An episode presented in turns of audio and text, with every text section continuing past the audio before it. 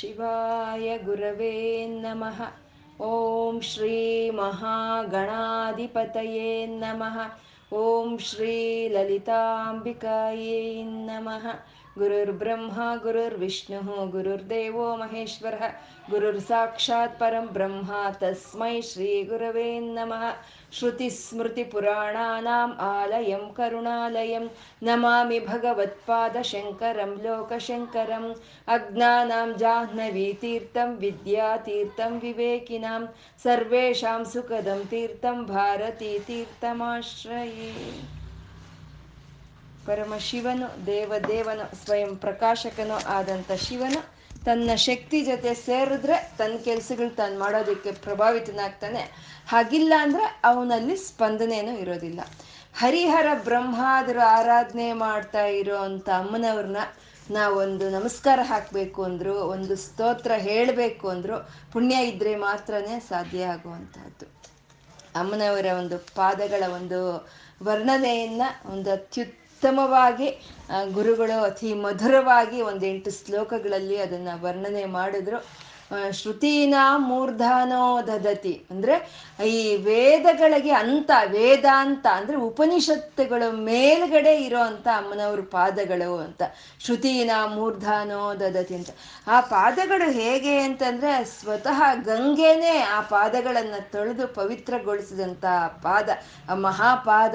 ಅದನ್ನ ಬ್ರಹ್ಮ, ವಿಷ್ಣುರು, ಅದನ್ನ ಪಾದಾಭಿವಂದನವನ್ನು ಮಾಡ್ತಾ ಇದ್ರೆ ನನಗೆ ಆ ಒಂದು ಪಾದಸ್ಪರ್ಶ ಇಲ್ವಲ್ಲ ಅಂತ ಹೇಳಿ, ಆ, ಈಶ್ವರನಲ್ಲಿ ಒಂದು ಅಸೂಯೆಯನ್ನೇ ಮೂಡಿಸೋ ಅಂತ ಒಂದು ಪಾದಗಳನ್ನ, ಅಮ್ಮ, ದಯೆ ಮಾಡಿ ನನ್ನ ತಲೆ ಮೇಲೆ ಇಡು ತಾಯಿ, ನೀನು ಆ ಪಾದಗಳನ್ನ ಅಂತ ಗುರುಗಳು ಇಲ್ಲಿ ಬೇಳ್, ಬೇಳ್ಕೊಳ್ತಾ ಇದ್ದಾರೆ. ಮತ್ತೆ ಆ ಪಾದಗಳು ಎಂಥದ್ದು ಅಂದ್ರೆ ಅವನು ತ್ರಿಗುಣಾತೀತನವನು ಈಶ್ವರನ ತ್ರಿಗುಣಾತೀತನಾದ ಈಶ್ವರನಲ್ಲಿ ಅಸೂಯೆಯನ್ನು ತಂದಂತ ಪಾದಗಳು. ಆಲಕ್ತ ರಸದಿಂದ ಆ ಪಾರಾಣಿಯನ್ನು ಹಚ್ಕೊಂಡು ಆ, ಅತ್ಯಂತ ಸುಂದರವಾಗಿರುವಂತ ಪಾದ, ಆ, ಮೋಕ್ಷವನ್ನು ಕೊಡುವಂತ ಪಾದ, ಆ ಪದ್ಮಗಳ ಒಂದು ಸೌಂದರ್ಯವನ್ನೇ ಸೋಲ್ಸುವಂತ ಪರಾಕ್ರಮವಂತವಾದ ಆ ಪಾದಗಳಿಗೆ, ಅಮ್ಮ ನಮೋವಾಕಂ ಭ್ರೂಮಃ, ನಿನ್ನ ಪಾದಗಳಿಗೆ ನಮಸ್ಕಾರ ತಾಯಿ ಅಂತ ಗುರುಗಳು ಹೇಳಿದ್ರು. ಮತ್ತೆ ಗುರುಗಳು ಶಂಕರರು ಒಬ್ರೇನಾ ನಮಸ್ಕಾರ ಮಾಡ್ತಾ ಇದ್ದಾರೆ ಅಮ್ಮನವರ ಪಾದಗಳಿಗೆ ಅಂದ್ರೆ ನಕೈಹಿ ನಾಕಸ್ತ್ರೀಣ, ಸ್ವರ್ಗಲೋಕದಲ್ಲಿ ಇರುವಂತ ಸ್ತ್ರೀಯರು ಸಹಿತ ಅಮ್ಮನವರ ಪಾದಗಳಿಗೆ ನಮಸ್ಕಾರ ಮಾಡ್ತಾ ಇದ್ದಾರೆ ಅಂತ. ಅಂದ್ರೆ ಹಾಗೆ ಸ್ವರ್ಗಲೋಕದಲ್ಲಿ ಇರುವಂತ ಸ್ತ್ರೀಯರು ಅಮ್ಮನವರ ಪಾದಗಳಿಗೆ ನಮಸ್ಕಾರ ಮಾಡ್ತಾ ಇದ್ರೆ ಅಮ್ಮನವರ ಪಾದಗಳು ಹಸತ ಇವತೆ ನಗುತ್ತಾ ಇದೆ ಅನ್ನೋ ಹಾಗೆ ಇದೆಯಂತೆ. ಯಾಕೆಂದ್ರೆ ಆ ಕಲ್ಪ ವೃಕ್ಷಗಳು ಸ್ವರ್ಗದಲ್ಲೇ ಇದೆ. ಸ್ತ್ರೀ ಕ, ಸ್ವರ್ಗದಲ್ಲಿ ಇರುವಂತ ಸ್ತ್ರೀಯರು ಸ್ವರ್ಗದಲ್ಲೇ ಇದ್ದಾರೆ. ಅವ್ರ ಕೈ ಯಾವ ಭಾ, ಭೋಗವನ್ನು ಬೇಕಾದರೂ ಕಲ್ಪವೃಕ್ಷದಿಂದ ಕಿತ್ಕೋಬಹುದು ಆದ್ರೆ ಅದನ್ನ ಬಿಟ್ಟು ಈ ಪಾದಗಳ ಹತ್ರ ಬಂದಿದಾರಲ್ಲ ಅಂತ ಹೇಳಿ ಅಮ್ಮನವ್ರ ಪಾದಗಳ ನಗ್ತಾ ಇದೆ ಅನ್ನೋ ಹಾಗೆ ಇದೆ ಅಂತ ವರ್ಣನೆ ಮಾಡಿದ್ರು. ಅಂದ್ರೆ ಕಲ್ಪವೃಕ್ಷಗಳು ಬೇಕಾಗಿರುವಂತ ಭೋಗಗಳನ್ನ ಕೊಡುವಂತವೆ ಆದ್ರೆ ಸ್ವರ್ಗಲೋಕದಲ್ಲಿ ಇರೋವಂತ ಅವ್ರಿಗೆ ಮಾತ್ರ ಆ ಭೋಗಗಳನ್ನು ಕೊಡುತ್ತೆ ಆ ಕಲ್ಪವೃಕ್ಷಗಳು.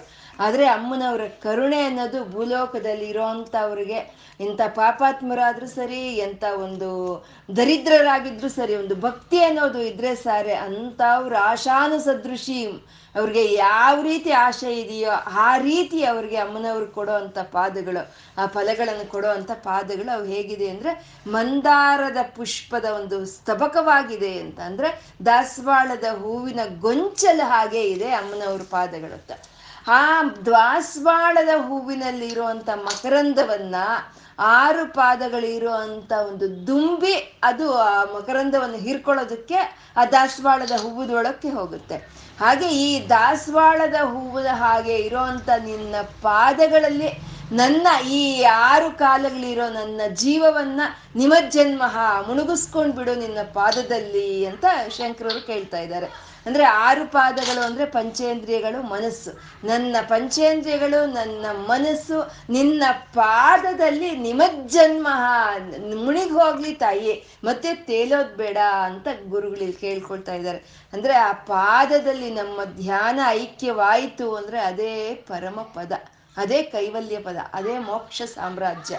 ಅಂತ ಮೋಕ್ಷವನ್ನು ಅಂತ ಒಂದು ಪರಮ ಪದವನ್ನು ಕೊಡೋ ಅಂತ ಅಮ್ಮನವರ ಪಾದಗಳನ್ನ ಗುರುಗಳ ನಮೋವಾಕಂ ಬ್ರಹ್ಮ, ಅಮ್ಮ ನಮಸ್ಕಾರ ಅಂತ ಹೇಳ್ತಾ ಇದ್ದಾರೆ. ಮತ್ತೆ ಆ ಪರಮ ಪದವನ್ನು ಸೇರ್ಕೋಬೇಕು, ಆ ಕೈವಲ್ಯ ಪದವಿಯನ್ನು ನಾವು ಪಡ್ಕೋಬೇಕು ಅಂತ ಅಂದ್ರೆ ಹಂಸರಾಗಿರುವಂತ ಭಕ್ತರಿಗೆ ಆ ಶಿಕ್ಷಣೆಯನ್ನು ಕೊಡ್ತಾಳಂತೆ ಅಮ್ಮನವರು. ಅದು ಹೇಗೆ ಅಂದ್ರೆ ತಾನು ಮರಾಳಿ ಮಂದಗಮನ ತಾನು ನಡೆಯೋವಾಗ ಆ ಬರ್ತಾ ಇರೋ ಕಿರುಗೆಜ್ಜೆಗಳ ಶಬ್ದ ಅನ್ನೋದು ಆ ಹಂಸಗಳಿಗೆ, ಆ ಪರಮಹಂಸ ಪದವಿಯನ್ನು ಪಡ್ಕೊಳ್ಳೋದಕ್ಕೆ ಶಿಕ್ಷಣೆ ಕೊಡ್ತಾ ಇದೆಯೋ ಏನೋ ಅನ್ನೋ ಹಾಗೆ ಇದೆ ತಾಯಿ ಅಂತ ಗುರುಗಳು ವರ್ಣನೆ ಮಾಡ್ತಾ ನಮೋವಾಕಂ ಭ್ರೂಮಃ, ಅಮ್ಮ ಅಂತ ನಿನ್ನ ಪಾದಗಳಿಗೆ ನಮಸ್ಕಾರ ತಾಯಿ ಅಂತ ಹೇಳಿದ್ರು.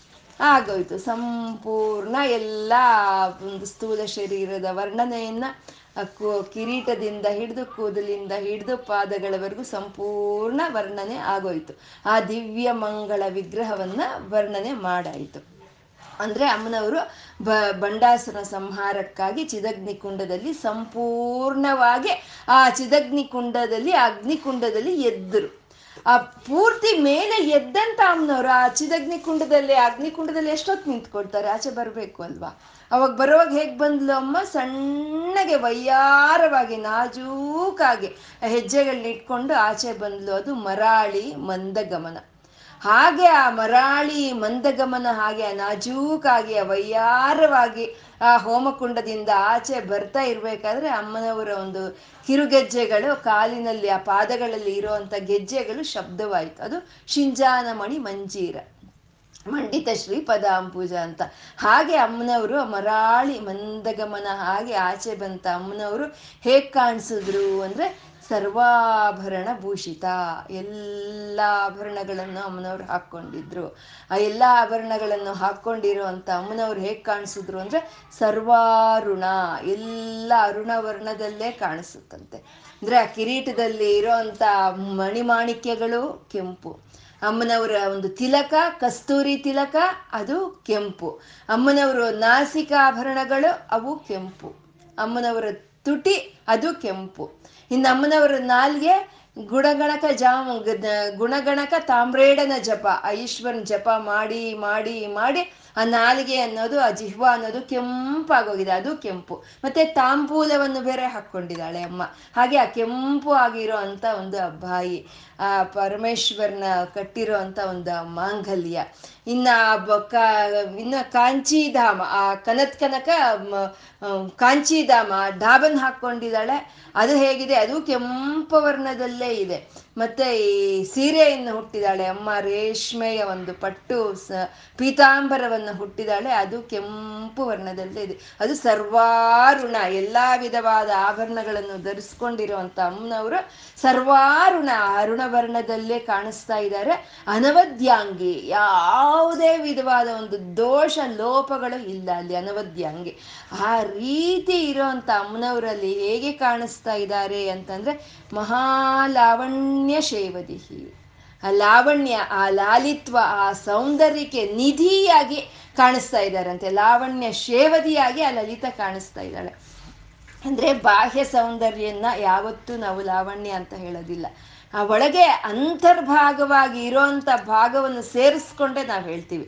ಈವಾಗ ನಮ್ಗೆ ಈ ರೀತಿ ಸರ್ವಾಭರಣ ಭೂಷಿತ, ಅನವದ್ಯಾಂಗಿ, ಸರ್ವಾರುಣ ಅಂತ ಕಾಣಿಸ್ತಾ ಇರೋವಂಥ ಅಮ್ಮನವರ ಒಳಗಡೆ ಇರೋವಂಥ ಸೌಂದರ್ಯ ಎಂಥದ್ದು ಅಂತಂದ್ರೆ ಅದು ಸೂಕ್ಷ್ಮ ಸೌಂದರ್ಯ, ಅದೇ ಪಂಚದಶಾಕ್ಷರಿ ಮಂತ್ರ ಸ್ವರೂಪ ಮತ್ತೆ ಆ ಕುಂಡಲಿನಿ ಸ್ವರೂಪ, ಆ ಚೈತನ್ಯ ಸ್ವರೂಪ, ಈ ಮೂರು ಅಮ್ಮನವರ ಒಳಗಡೆ ಇದ್ಕೊಂಡು ಮೇಲ್ಗಡೆ ಈ ಕಾಣಿಸ್ತಾ ಇರೋ ಅಂತ ಒಂದು ವಿಗ್ರಹ, ಈ ನಾಲ್ಕು ವಿಧವಾದ ಸೌಂದರ್ಯಗಳಿಂದ ಸೇರಿ ಮಹಾಲಾವಣ್ಯ ಶೇವದಿಯಾಗಿ ಕಾಣಿಸ್ತಾ ಇದ್ದಾಳೆ ಅಮ್ಮನವರು.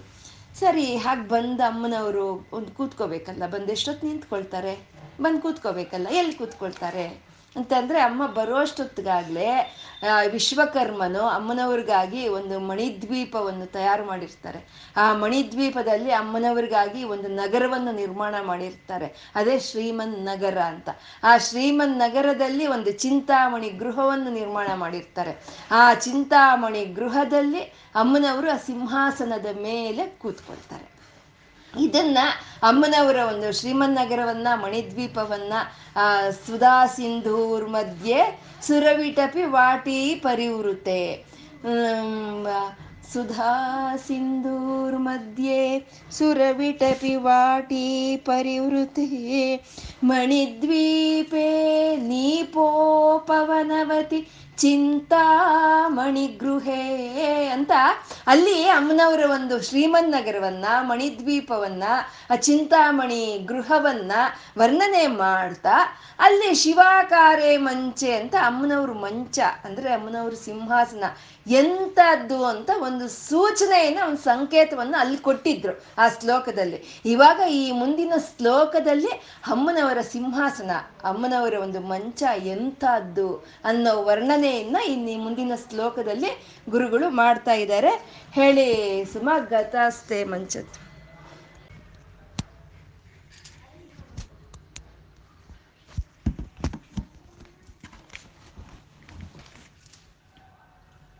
ಶಿವಾಯ ಗುರವೇ ನಮಃ.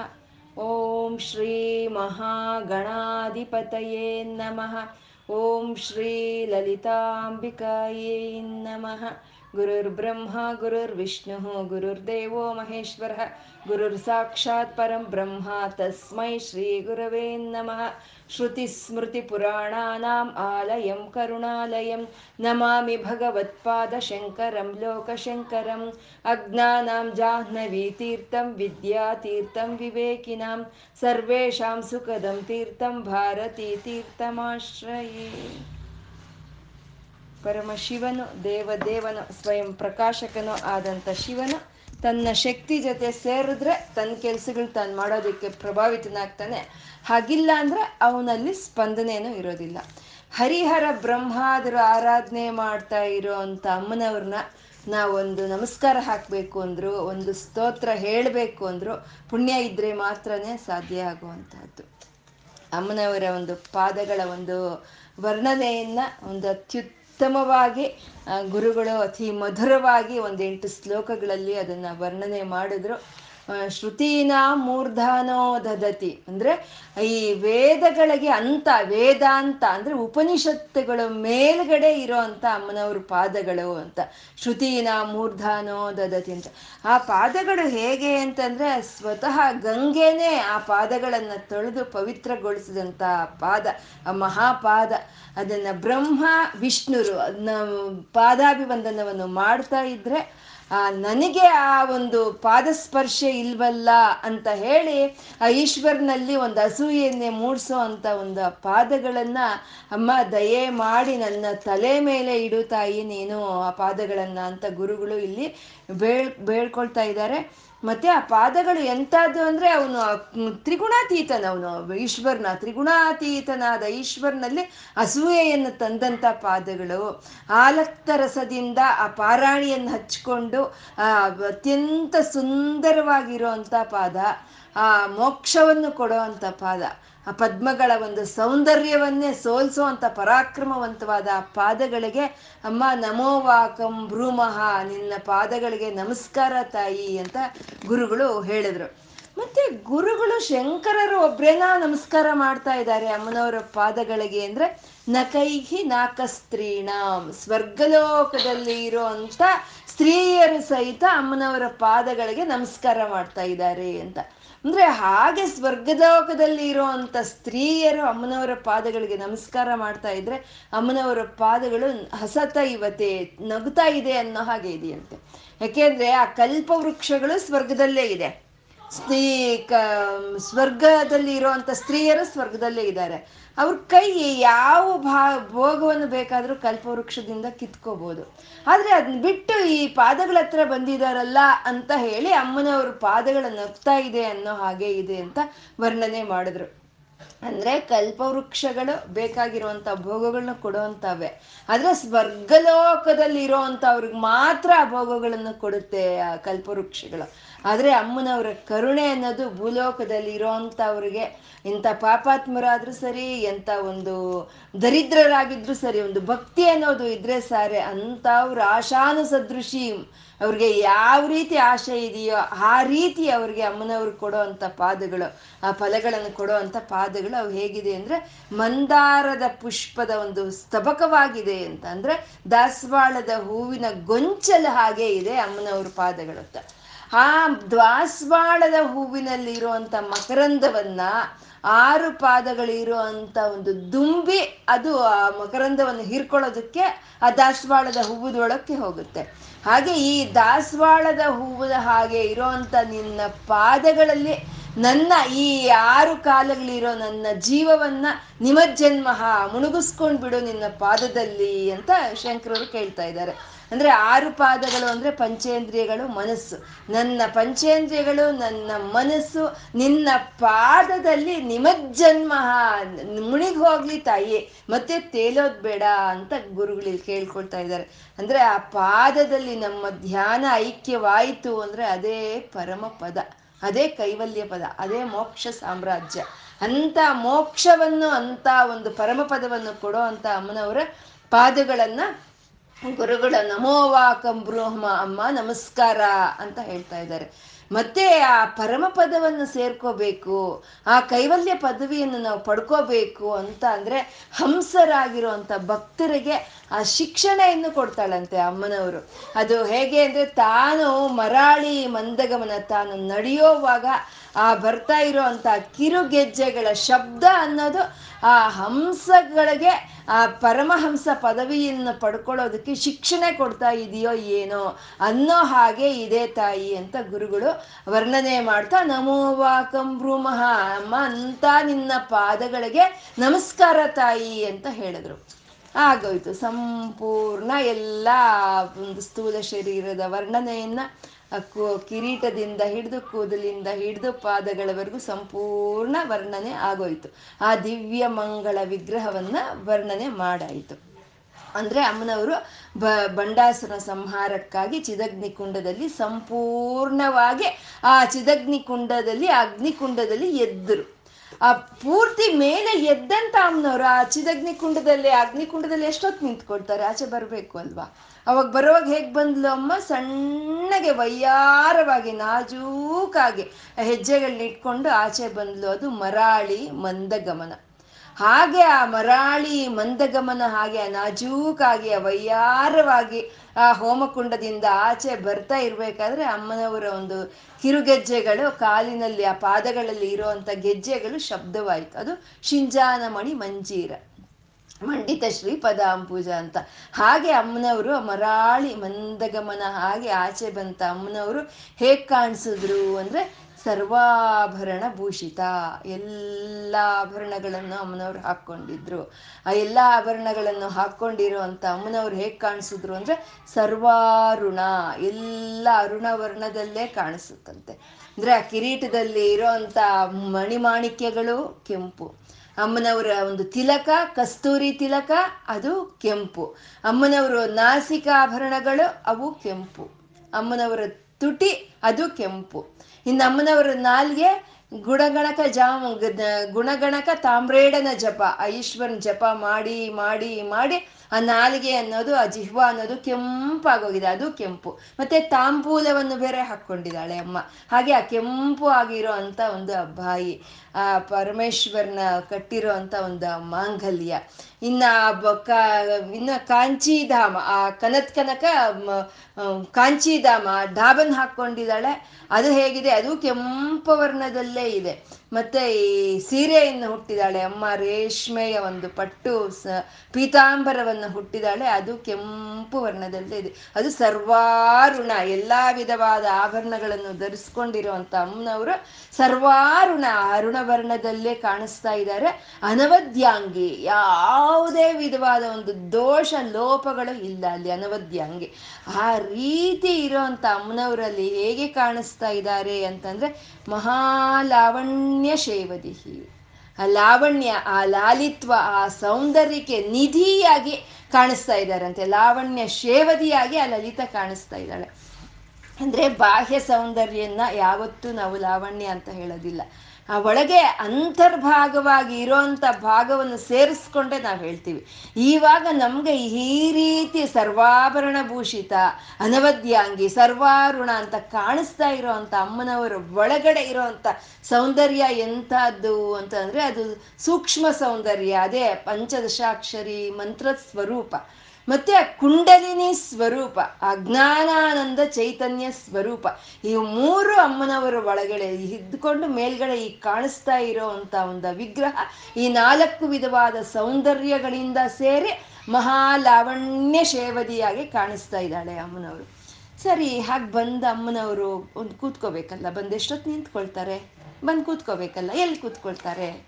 ಅಂತಂದರೆ ಅಮ್ಮ ಬರೋಷ್ಟೊತ್ತಿಗಾಗಲೇ ವಿಶ್ವಕರ್ಮನು ಅಮ್ಮನವ್ರಿಗಾಗಿ ಒಂದು ಮಣಿದ್ವೀಪವನ್ನು ತಯಾರು ಮಾಡಿರ್ತಾರೆ. ಆ ಮಣಿದ್ವೀಪದಲ್ಲಿ ಅಮ್ಮನವ್ರಿಗಾಗಿ ಒಂದು ನಗರವನ್ನು ನಿರ್ಮಾಣ ಮಾಡಿರ್ತಾರೆ. ಅದೇ ಶ್ರೀಮನ್ ನಗರ ಅಂತ. ಆ ಶ್ರೀಮನ್ ನಗರದಲ್ಲಿ ಒಂದು ಚಿಂತಾಮಣಿ ಗೃಹವನ್ನು ನಿರ್ಮಾಣ ಮಾಡಿರ್ತಾರೆ. ಆ ಚಿಂತಾಮಣಿ ಗೃಹದಲ್ಲಿ ಅಮ್ಮನವರು ಆ ಸಿಂಹಾಸನದ ಮೇಲೆ ಕೂತ್ಕೊಳ್ತಾರೆ. ಇದನ್ನ ಅಮ್ಮನವರ ಒಂದು ಶ್ರೀಮನ್ನಗರವನ್ನ, ಮಣಿದ್ವೀಪವನ್ನ ಸುಧಾ ಸಿಂಧೂರ್ ಮಧ್ಯೆ ಸುರವಿಟಪಿ ವಾಟಿ ಪರಿವೃತೆ. ಸುಧಾ ಸಿಂಧೂರ್ ಮಧ್ಯೆ ಸುರವಿಟಪಿ ವಾಟಿ ಪರಿವೃತೆ. ಮಣಿದ್ವೀಪೆ ನೀಪೋಪವನವತಿ ಚಿಂತಾಮಣಿ ಗೃಹೇ ಅಂತ ಅಲ್ಲಿ ಅಮ್ಮನವರ ಒಂದು ಶ್ರೀಮನ್ ನಗರವನ್ನ ಮಣಿದ್ವೀಪವನ್ನ, ಆ ಚಿಂತಾಮಣಿ ಗೃಹವನ್ನ ವರ್ಣನೆ ಮಾಡ್ತಾ, ಅಲ್ಲಿ ಶಿವಾಕಾರೆ ಮಂಚೆ ಅಂತ ಅಮ್ಮನವ್ರ ಮಂಚ, ಅಂದ್ರೆ ಅಮ್ಮನವ್ರ ಸಿಂಹಾಸನ, ಎಂತದ್ದು ಅಂತ ಒಂದು ಸೂಚನೆಯನ್ನ ಒಂದು ಸಂಕೇತವನ್ನು ಅಲ್ಲಿ ಕೊಟ್ಟಿದ್ರು ಆ ಶ್ಲೋಕದಲ್ಲಿ. ಇವಾಗ ಈ ಮುಂದಿನ ಶ್ಲೋಕದಲ್ಲಿ ಅಮ್ಮನವರ ಸಿಂಹಾಸನ, ಅಮ್ಮನವರ ಒಂದು ಮಂಚ ಎಂಥದ್ದು ಅನ್ನೋ ವರ್ಣನೆಯನ್ನ ಇನ್ನು ಮುಂದಿನ ಶ್ಲೋಕದಲ್ಲಿ ಗುರುಗಳು ಮಾಡ್ತಾ ಇದ್ದಾರೆ. ಹೇಳಿ ಸುಮ, ಗತಾಸ್ತೆ ಮಂಚತ್.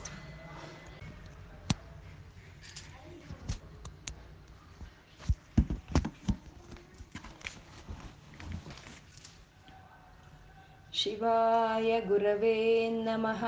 ಓಂ ಶ್ರೀ ಮಹಾಗಣಾಧಿಪತಯೇ ನಮಃ. ಓಂ ಶ್ರೀ गुरुर्ब्रह्मा गुरुर्विष्णुः गुरुर्देवो महेश्वरः गुरुर्साक्षात् परं ब्रह्मा तस्मै श्रीगुरवे नमः श्रुतिस्मृतिपुराणानाम् आलयं करुणालयं नमामि भगवत्पादशङ्करं लोकशङ्करम् अज्ञानां जाह्नवीतीर्थं विद्यातीर्थं विवेकिनां सर्वेषां सुखदं तीर्थं भारतीतीर्थमाश्रये ಪರಮಶಿವನು ದೇವದೇವನು, ಸ್ವಯಂ ಪ್ರಕಾಶಕನು ಆದಂಥ ಶಿವನು. ತನ್ನ ಶಕ್ತಿ ಜೊತೆ ಸೇರಿದ್ರೆ ತನ್ನ ಕೆಲಸಗಳು ತಾನು ಮಾಡೋದಕ್ಕೆ ಪ್ರಭಾವಿತನಾಗ್ತಾನೆ. ಹಾಗಿಲ್ಲ ಅಂದ್ರೆ ಅವನಲ್ಲಿ ಸ್ಪಂದನೇನೂ ಇರೋದಿಲ್ಲ. ಹರಿಹರ ಬ್ರಹ್ಮಾದರು ಆರಾಧನೆ ಮಾಡ್ತಾ ಇರೋ ಅಂತ ಅಮ್ಮನವ್ರನ್ನ ನಾವೊಂದು ನಮಸ್ಕಾರ ಹಾಕಬೇಕು ಅಂದ್ರು, ಒಂದು ಸ್ತೋತ್ರ ಹೇಳಬೇಕು ಅಂದ್ರು, ಪುಣ್ಯ ಇದ್ರೆ ಮಾತ್ರನೇ ಸಾಧ್ಯ ಆಗುವಂಥದ್ದು. ಅಮ್ಮನವರ ಒಂದು ಪಾದಗಳ ಒಂದು ವರ್ಣನೆಯನ್ನ, ಒಂದು ಅತ್ಯುತ್ತ ಉತ್ತಮವಾಗಿ ಗುರುಗಳು ಅತಿ ಮಧುರವಾಗಿ ಒಂದೆಂಟು ಶ್ಲೋಕಗಳಲ್ಲಿ ಅದನ್ನ ವರ್ಣನೆ ಮಾಡಿದ್ರು. ಶ್ರುತೀನ ಮೂರ್ಧನೋ ದದತಿ. ಅಂದ್ರೆ ಈ ವೇದಗಳಿಗೆ ಅಂತ, ವೇದಾಂತ ಅಂದ್ರೆ ಉಪನಿಷತ್ತುಗಳು ಮೇಲ್ಗಡೆ ಇರೋ ಅಂತ ಅಮ್ಮನವ್ರ ಪಾದಗಳು ಅಂತ. ಶ್ರುತೀನ ಮೂರ್ಧನೋ ದದತಿ ಅಂತ. ಆ ಪಾದಗಳು ಹೇಗೆ ಅಂತಂದ್ರೆ ಸ್ವತಃ ಗಂಗೆನೇ ಆ ಪಾದಗಳನ್ನ ತೊಳೆದು ಪವಿತ್ರಗೊಳಿಸಿದಂತ ಪಾದ, ಆ ಮಹಾಪಾದ. ಅದನ್ನ ಬ್ರಹ್ಮ, ವಿಷ್ಣುರು, ಅದನ್ನ ಪಾದಾಭಿವಂದನವನ್ನು ಮಾಡ್ತಾ ಇದ್ರೆ ಆ, ನನಗೆ ಆ ಒಂದು ಪಾದಸ್ಪರ್ಶ ಇಲ್ವಲ್ಲ ಅಂತ ಹೇಳಿ, ಆ, ಈಶ್ವರನಲ್ಲಿ ಒಂದು ಅಸೂಯೆಯನ್ನೇ ಮೂಡಿಸೋ ಅಂತ ಒಂದು ಪಾದಗಳನ್ನ, ಅಮ್ಮ, ದಯೆ ಮಾಡಿ ನನ್ನ ತಲೆ ಮೇಲೆ ಇಡು ತಾಯಿ, ನೀನು ಆ ಪಾದಗಳನ್ನ ಅಂತ ಗುರುಗಳು ಇಲ್ಲಿ ಬೇಳ್, ಬೇಳ್ಕೊಳ್ತಾ ಇದ್ದಾರೆ. ಮತ್ತೆ ಆ ಪಾದಗಳು ಎಂಥದ್ದು ಅಂದ್ರೆ ಅವನು ತ್ರಿಗುಣಾತೀತನ, ಅವನು ಈಶ್ವರನ, ತ್ರಿಗುಣಾತೀತನಾದ ಈಶ್ವರನಲ್ಲಿ ಅಸೂಯೆಯನ್ನು ತಂದಂತ ಪಾದಗಳು. ಆಲಕ್ತ ರಸದಿಂದ ಆ ಪಾರಾಣಿಯನ್ನು ಹಚ್ಕೊಂಡು ಅತ್ಯಂತ ಸುಂದರವಾಗಿರುವಂತ ಪಾದ, ಆ ಮೋಕ್ಷವನ್ನು ಕೊಡುವಂತ ಪಾದ. ಆ ಪದ್ಮಗಳ ಒಂದು ಸೌಂದರ್ಯವನ್ನೇ ಸೋಲ್ಸೋ ಪರಾಕ್ರಮವಂತವಾದ ಆ ಪಾದಗಳಿಗೆ, ಅಮ್ಮ ನಮೋವಾಕಂ ಭ್ರೂಮಹ ನಿನ್ನ ಪಾದಗಳಿಗೆ ನಮಸ್ಕಾರ ತಾಯಿ ಅಂತ ಗುರುಗಳು ಹೇಳಿದ್ರು. ಮತ್ತೆ ಗುರುಗಳು ಶಂಕರರು ಒಬ್ರೇನಾ ನಮಸ್ಕಾರ ಮಾಡ್ತಾ ಇದ್ದಾರೆ ಅಮ್ಮನವರ ಪಾದಗಳಿಗೆ ಅಂದ್ರೆ, ನಕೈಹಿ ನಾಕ ಸ್ತ್ರೀಣಾಂ ಸ್ವರ್ಗಲೋಕದಲ್ಲಿ ಇರುವಂತ ಸ್ತ್ರೀಯರು ಸಹಿತ ಅಮ್ಮನವರ ಪಾದಗಳಿಗೆ ನಮಸ್ಕಾರ ಮಾಡ್ತಾ ಇದ್ದಾರೆ ಅಂತ. ಅಂದ್ರೆ ಹಾಗೆ ಸ್ವರ್ಗಲೋಕದಲ್ಲಿ ಇರುವಂತ ಸ್ತ್ರೀಯರು ಅಮ್ಮನವರ ಪಾದಗಳಿಗೆ ನಮಸ್ಕಾರ ಮಾಡ್ತಾ ಇದ್ರೆ ಅಮ್ಮನವರ ಪಾದಗಳು ಹಸತ ಇವತ್ತೆ, ನಗುತ್ತಾ ಇದೆ ಅನ್ನೋ ಹಾಗೆ ಇದೆಯಂತೆ. ಯಾಕೆಂದ್ರೆ ಆ ಕಲ್ಪ ವೃಕ್ಷಗಳು ಸ್ವರ್ಗದಲ್ಲೇ ಇದೆ. ಸ್ತ್ರೀ ಕ, ಸ್ವರ್ಗದಲ್ಲಿ ಇರುವಂತ ಸ್ತ್ರೀಯರು ಸ್ವರ್ಗದಲ್ಲೇ ಇದ್ದಾರೆ. ಅವ್ರ ಕೈ ಯಾವ ಭಾ, ಭೋಗವನ್ನು ಬೇಕಾದರೂ ಕಲ್ಪವೃಕ್ಷದಿಂದ ಕಿತ್ಕೋಬಹುದು ಆದರೆ ಅದನ್ನ ಬಿಟ್ಟು ಈ ಪಾದಗಳ ಹತ್ರ ಬಂದಿದಾರಲ್ಲ ಅಂತ ಹೇಳಿ ಅಮ್ಮನವ್ರ ಪಾದಗಳ ನಗ್ತಾ ಇದೆ ಅನ್ನೋ ಹಾಗೆ ಇದೆ ಅಂತ ವರ್ಣನೆ ಮಾಡಿದ್ರು.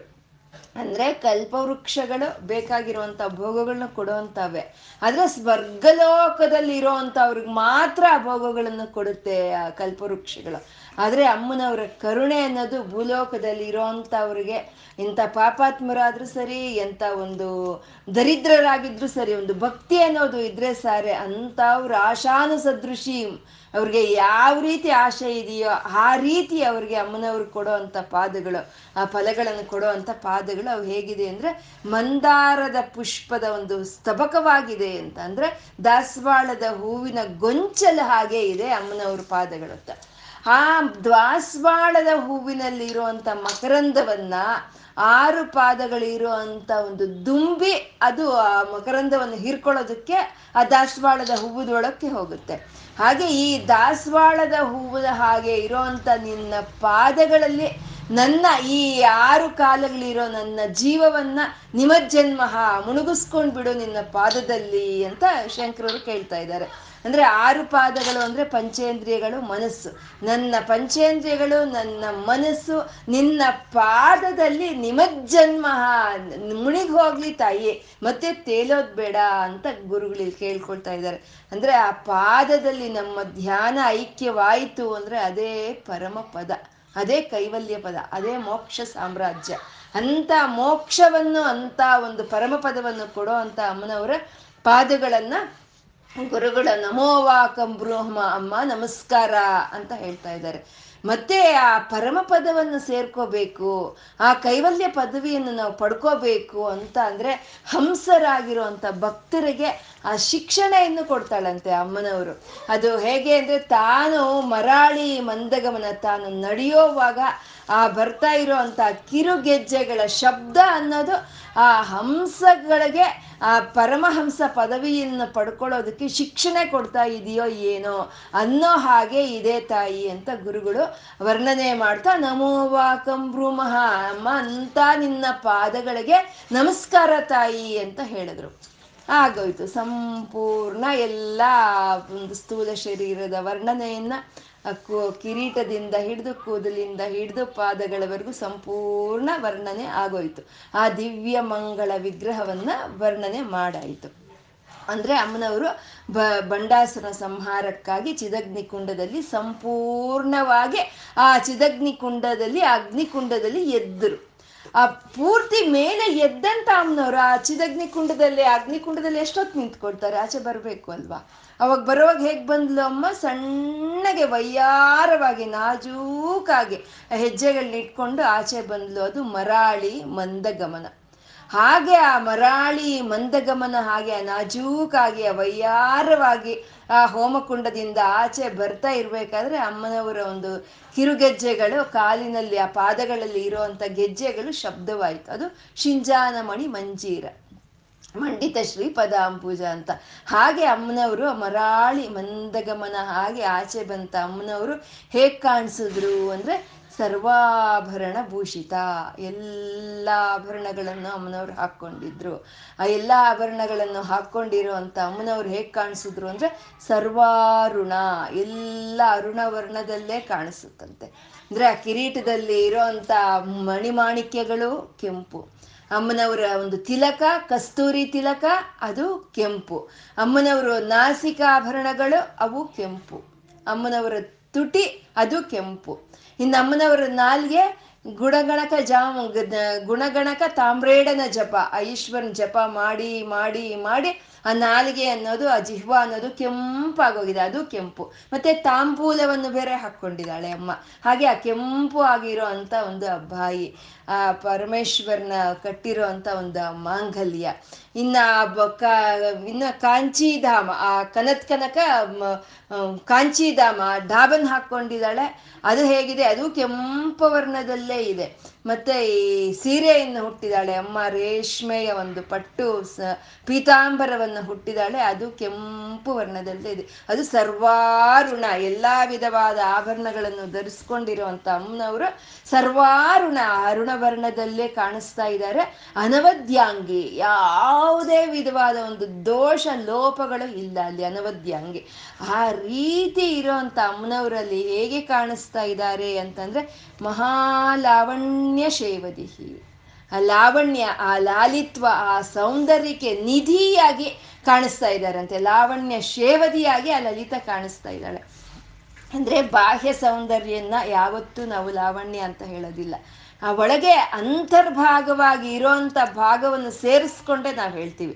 ಈವಾಗ ನಮಗೆ ಈ ರೀತಿ ಸರ್ವಾಭರಣ ಭೂಷಿತ ಅನವದ್ಯಾಂಗಿ, ಸರ್ವಾರುಣ ಅಂತ ಕಾಣಿಸ್ತಾ ಇರೋವಂಥ ಅಮ್ಮನವರ ಒಳಗಡೆ ಇರೋವಂಥ ಸೌಂದರ್ಯ ಎಂಥದ್ದು ಅಂತಂದ್ರೆ ಅದು ಸೂಕ್ಷ್ಮ ಸೌಂದರ್ಯ, ಅದೇ ಪಂಚದಶಾಕ್ಷರಿ ಮಂತ್ರ ಸ್ವರೂಪ ಮತ್ತೆ ಕುಂಡಲಿನಿ ಸ್ವರೂಪ ಅಜ್ಞಾನಾನಂದ ಚೈತನ್ಯ ಸ್ವರೂಪ, ಈ ಮೂರು ಅಮ್ಮನವರ ಒಳಗಡೆ ಇದ್ದುಕೊಂಡು ಮೇಲ್ಗಡೆ ಈ ಕಾಣಿಸ್ತಾ ಇರೋವಂಥ ಒಂದು ವಿಗ್ರಹ, ಈ ನಾಲ್ಕು ವಿಧವಾದ ಸೌಂದರ್ಯಗಳಿಂದ ಸೇರಿ ಮಹಾಲಾವಣ್ಯ ಶೇವದಿಯಾಗಿ ಕಾಣಿಸ್ತಾ ಇದ್ದಾಳೆ ಅಮ್ಮನವರು. ಸರಿ, ಹಾಗೆ ಬಂದ ಅಮ್ಮನವರು ಒಂದು ಕೂತ್ಕೋಬೇಕಲ್ಲ ಬಂದೆಷ್ಟೊತ್ತು ನಿಂತ್ಕೊಳ್ತಾರೆ? ಬಂದು ಕೂತ್ಕೋಬೇಕಲ್ಲ, ಎಲ್ಲಿ ಕೂತ್ಕೊಳ್ತಾರೆ? ಅಂತಂದ್ರೆ ಅಮ್ಮ ಬರೋಷ್ಟೊತ್ತಿಗಾಗ್ಲೇ ವಿಶ್ವಕರ್ಮನು ಅಮ್ಮನವ್ರಿಗಾಗಿ ಒಂದು ಮಣಿದ್ವೀಪವನ್ನು ತಯಾರು ಮಾಡಿರ್ತಾರೆ. ಆ ಮಣಿದ್ವೀಪದಲ್ಲಿ ಅಮ್ಮನವ್ರಿಗಾಗಿ ಒಂದು ನಗರವನ್ನು ನಿರ್ಮಾಣ ಮಾಡಿರ್ತಾರೆ. ಅದೇ ಶ್ರೀಮನ್ ನಗರ ಅಂತ. ಆ ಶ್ರೀಮನ್ ನಗರದಲ್ಲಿ ಒಂದು ಚಿಂತಾಮಣಿ ಗೃಹವನ್ನು ನಿರ್ಮಾಣ ಮಾಡಿರ್ತಾರೆ. ಆ ಚಿಂತಾಮಣಿ ಗೃಹದಲ್ಲಿ ಅಮ್ಮನವರು ಆ ಸಿಂಹಾಸನದ ಮೇಲೆ ಕೂತ್ಕೊಳ್ತಾರೆ. ಇದನ್ನ ಅಮ್ಮನವರ ಒಂದು ಶ್ರೀಮನ್ನಗರವನ್ನ, ಮಣಿದ್ವೀಪವನ್ನ ಸುಧಾ ಸಿಂಧೂರ್ ಮಧ್ಯೆ ಸುರವಿಟಪಿ ವಾಟಿ ಪರಿವೃತೆ ಸುಧಾ ಸಿಂಧೂರ್ ಮಧ್ಯೆ ಸುರವಿಟಪಿ ವಾಟಿ ಪರಿವೃತೆ ಮಣಿದ್ವೀಪೆ ನೀಪೋಪವನವತಿ ಚಿಂತಾಮಣಿ ಗೃಹೇ ಅಂತ ಅಲ್ಲಿ ಅಮ್ಮನವರ ಒಂದು ಶ್ರೀಮನ್ ನಗರವನ್ನ, ಮಣಿದ್ವೀಪವನ್ನ, ಆ ಚಿಂತಾಮಣಿ ಗೃಹವನ್ನ ವರ್ಣನೆ ಮಾಡ್ತಾ ಅಲ್ಲಿ ಶಿವಾಕಾರೆ ಮಂಚೆ ಅಂತ ಅಮ್ಮನವ್ರ ಮಂಚ, ಅಂದ್ರೆ ಅಮ್ಮನವ್ರ ಸಿಂಹಾಸನ ಎಂಥದ್ದು ಅಂತ ಒಂದು ಸೂಚನೆಯನ್ನ, ಒಂದು ಸಂಕೇತವನ್ನ ಅಲ್ಲಿ ಕೊಟ್ಟಿದ್ರು ಆ ಶ್ಲೋಕದಲ್ಲಿ. ಇವಾಗ ಈ ಮುಂದಿನ ಶ್ಲೋಕದಲ್ಲಿ ಅಮ್ಮನವರ ಸಿಂಹಾಸನ, ಅಮ್ಮನವರ ಒಂದು ಮಂಚ ಎಂಥದ್ದು ಅನ್ನೋ ವರ್ಣನೆಯನ್ನ ಇನ್ನು ಮುಂದಿನ ಶ್ಲೋಕದಲ್ಲಿ ಗುರುಗಳು ಮಾಡ್ತಾ ಇದ್ದಾರೆ ಹೇಳಿ ಸುಮ ಗತಾಸ್ತೆ ಮಂಚತ್ हरालाकेशेषु प्रकृतिसरला मन्दहसिते शिरीशाभागात्रे दृशदुफलशोभा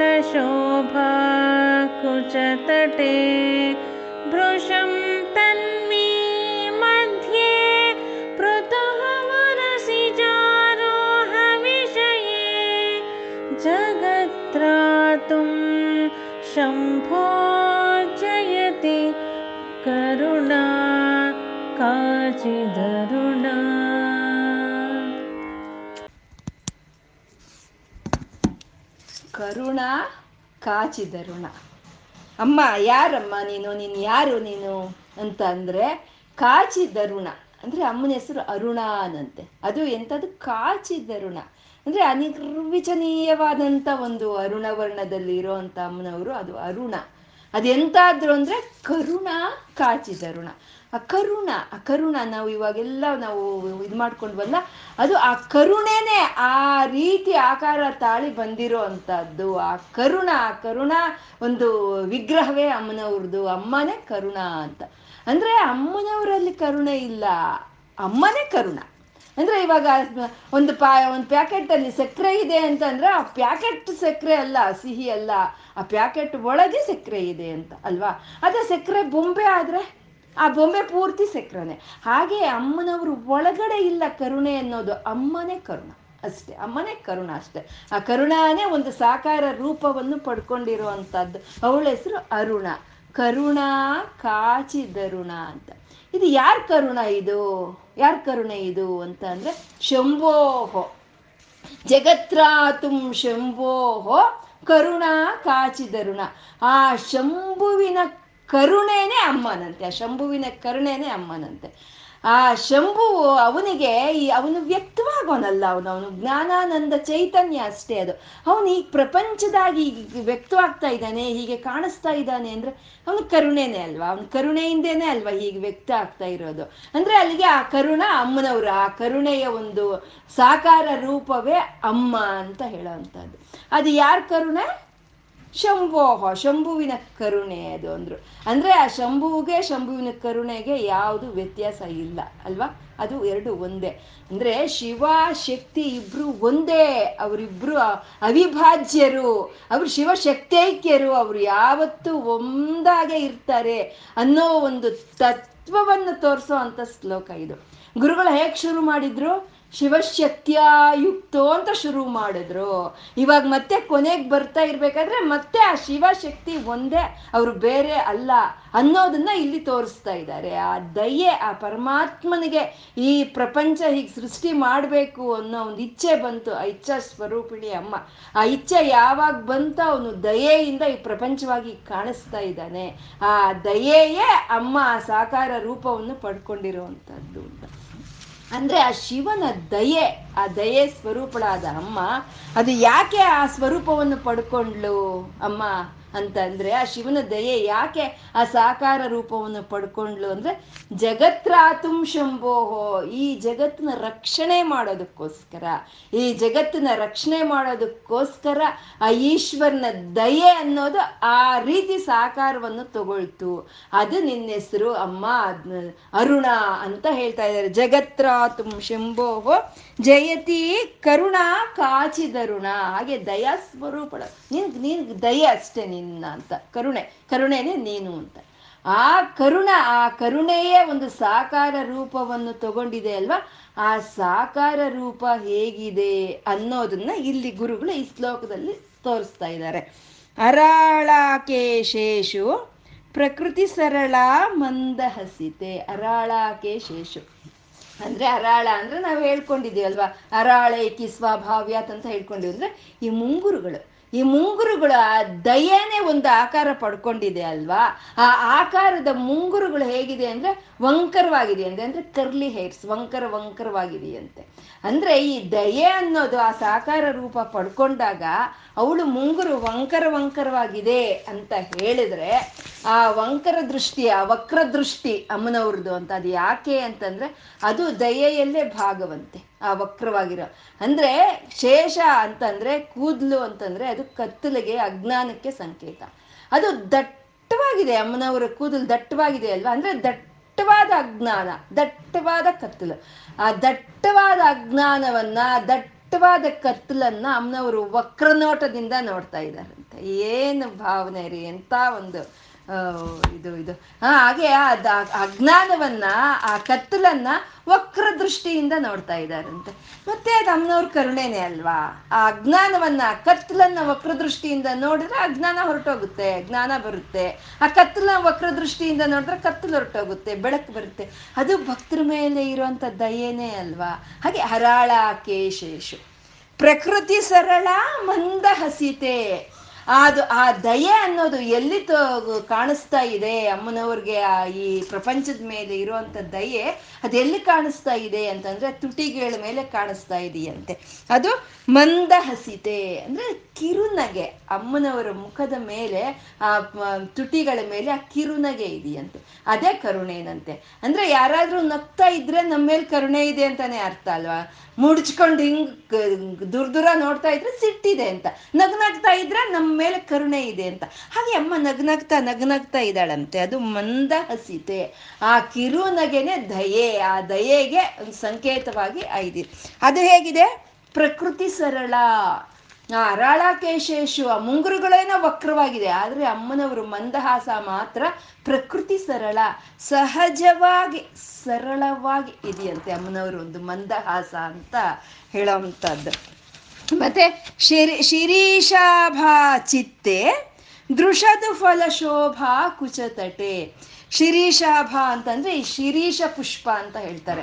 ಈ ಶಿರೀಷ ಪುಷ್ಪ ಅನ್ನೋದು ಅತ್ಯಂತ ಮಾರ್ದ್ರವ ಅಂದ್ರೆ ಸೌಂದರ್ಯ, ಲಾಲ್ ಇರೋ ಅಂಥದ್ದು ಮತ್ತೆ ಸುನ್ನಿತವಾಗಿರುವಂಥದ್ದು ಈ ಶಿರೀಷ ಪುಷ್ಪ ಅಂತ ಹೇಳೋದು. ಈ ಶಿರೀಷ ಪುಷ್ಪವನ್ನ ಈ ಕವಿಯಗಳು ತುಂಬ ಇದಕ್ಕೆ ಬಳಸ್ಕೊಳ್ತಾರೆ. ತುಂಬ ಈ ಸೌಂದರ್ಯವನ್ನ, ಈ ಸುನಿತತ್ವವನ್ನು ಹೋಲಿಕೆ ಮಾಡಬೇಕು ಅಂದ್ರೆ ಈ ಶಿರೀಷ ಹೂವಕ್ಕೆ ಹೋಲಿಸ್ತಾರೆ. ಒಬ್ಬ ಕವಿ ಹೇಳದ್ನಂತೆ, ಬ್ರಹ್ಮದೇವರು ಸುಂದರವಾದಂಥ ಸೌಂದರ್ಯವತಿಯಾದ, ಲಾವಣ್ಯವತಿಯಾದ ಅಮ್ಮನವ್ರನ್ನ ಸೃಷ್ಟಿ ಮಾಡಬೇಕು ಅಂತ ಅಂದರೆ ಇವಾಗ ನಾವೇನಾದ್ರೂ ಒಂದು ಕೆಲಸ ಮಾಡಬೇಕು ಅಂದರೆ ಫಸ್ಟ್ ಟ್ರಯಲ್ ಅಂತ ಮಾಡ್ತೀವಲ್ವ? ನಾವು ಟ್ರಯಲ್ ಮಾಡ್ತೀವಿ. ಅದು ಹೇಗೆ ಮಾಡಬೇಕು, ಏನು ಅಂತ ಒಂದು ಟ್ರಯಲ್ ಮಾಡ್ತೀವಿ. ಅಂದರೆ ಒಂದು ಬ್ಲೂ ಪ್ರಿಂಟ್ ಅಂತ ರೆಡಿ ಮಾಡ್ಕೊಳ್ತೀವಿ. ಹಾಗೆ ಅಮ್ಮನವರ ಲಲಿತೆ ಆದ ಅಮ್ಮನವ್ರನ್ನ ಸೃಷ್ಟಿ ಮಾಡಬೇಕು ಅಂದರೆ ಮೊದಲು ಶಿರೀಷ ಹೂವನ್ನು ಸೃಷ್ಟಿ ಮಾಡಿದ್ನಂತೆ. ಈ ಶಿರೀಷ ಹೂವನ್ನು ಸೃಷ್ಟಿ ಮಾಡಿದ್ನ ಟ್ರಯಲ್ ಅಭ್ಯಾಸವಾಗಿ, ಅಭ್ಯಾಸ ಆಗೋದಕ್ಕೋಸ್ಕರ ಈ ಶಿರೀಷ ಹೂವನ್ನು ಇವಾಗ ಕೋವಿಡ್ ವ್ಯಾಕ್ಸಿನ್ ಕೊಟ್ಟರೆ ಡ್ರೈ ರನ್ ಅಂತ ಮಾಡ್ತಾರಲ್ವ? ಹಾಗೆ ಅವನು ಅಭ್ಯಾಸಕ್ಕಾಗಿ ಶಿರೀಷ ಹೂವನ್ನು ಸೃಷ್ಟಿ ಮಾಡಿ ಮತ್ತೆ ಅಮ್ಮನವ್ರನ್ನ ಸೃಷ್ಟಿ ಮಾಡಿದ್ನಂತೆ. ಅಂದ್ರೆ ಶಿರೀಷ ಹೂವು ಅನ್ನೋದು ಅಷ್ಟು ಸುನ್ನಿತವಾಗಿ, ಸುಕುಮಾರವಾಗಿ, ಸೌಂದರ್ಯವಾಗಿ ಇರುತ್ತೆ ಅಂತ ಹೇಳೋದು.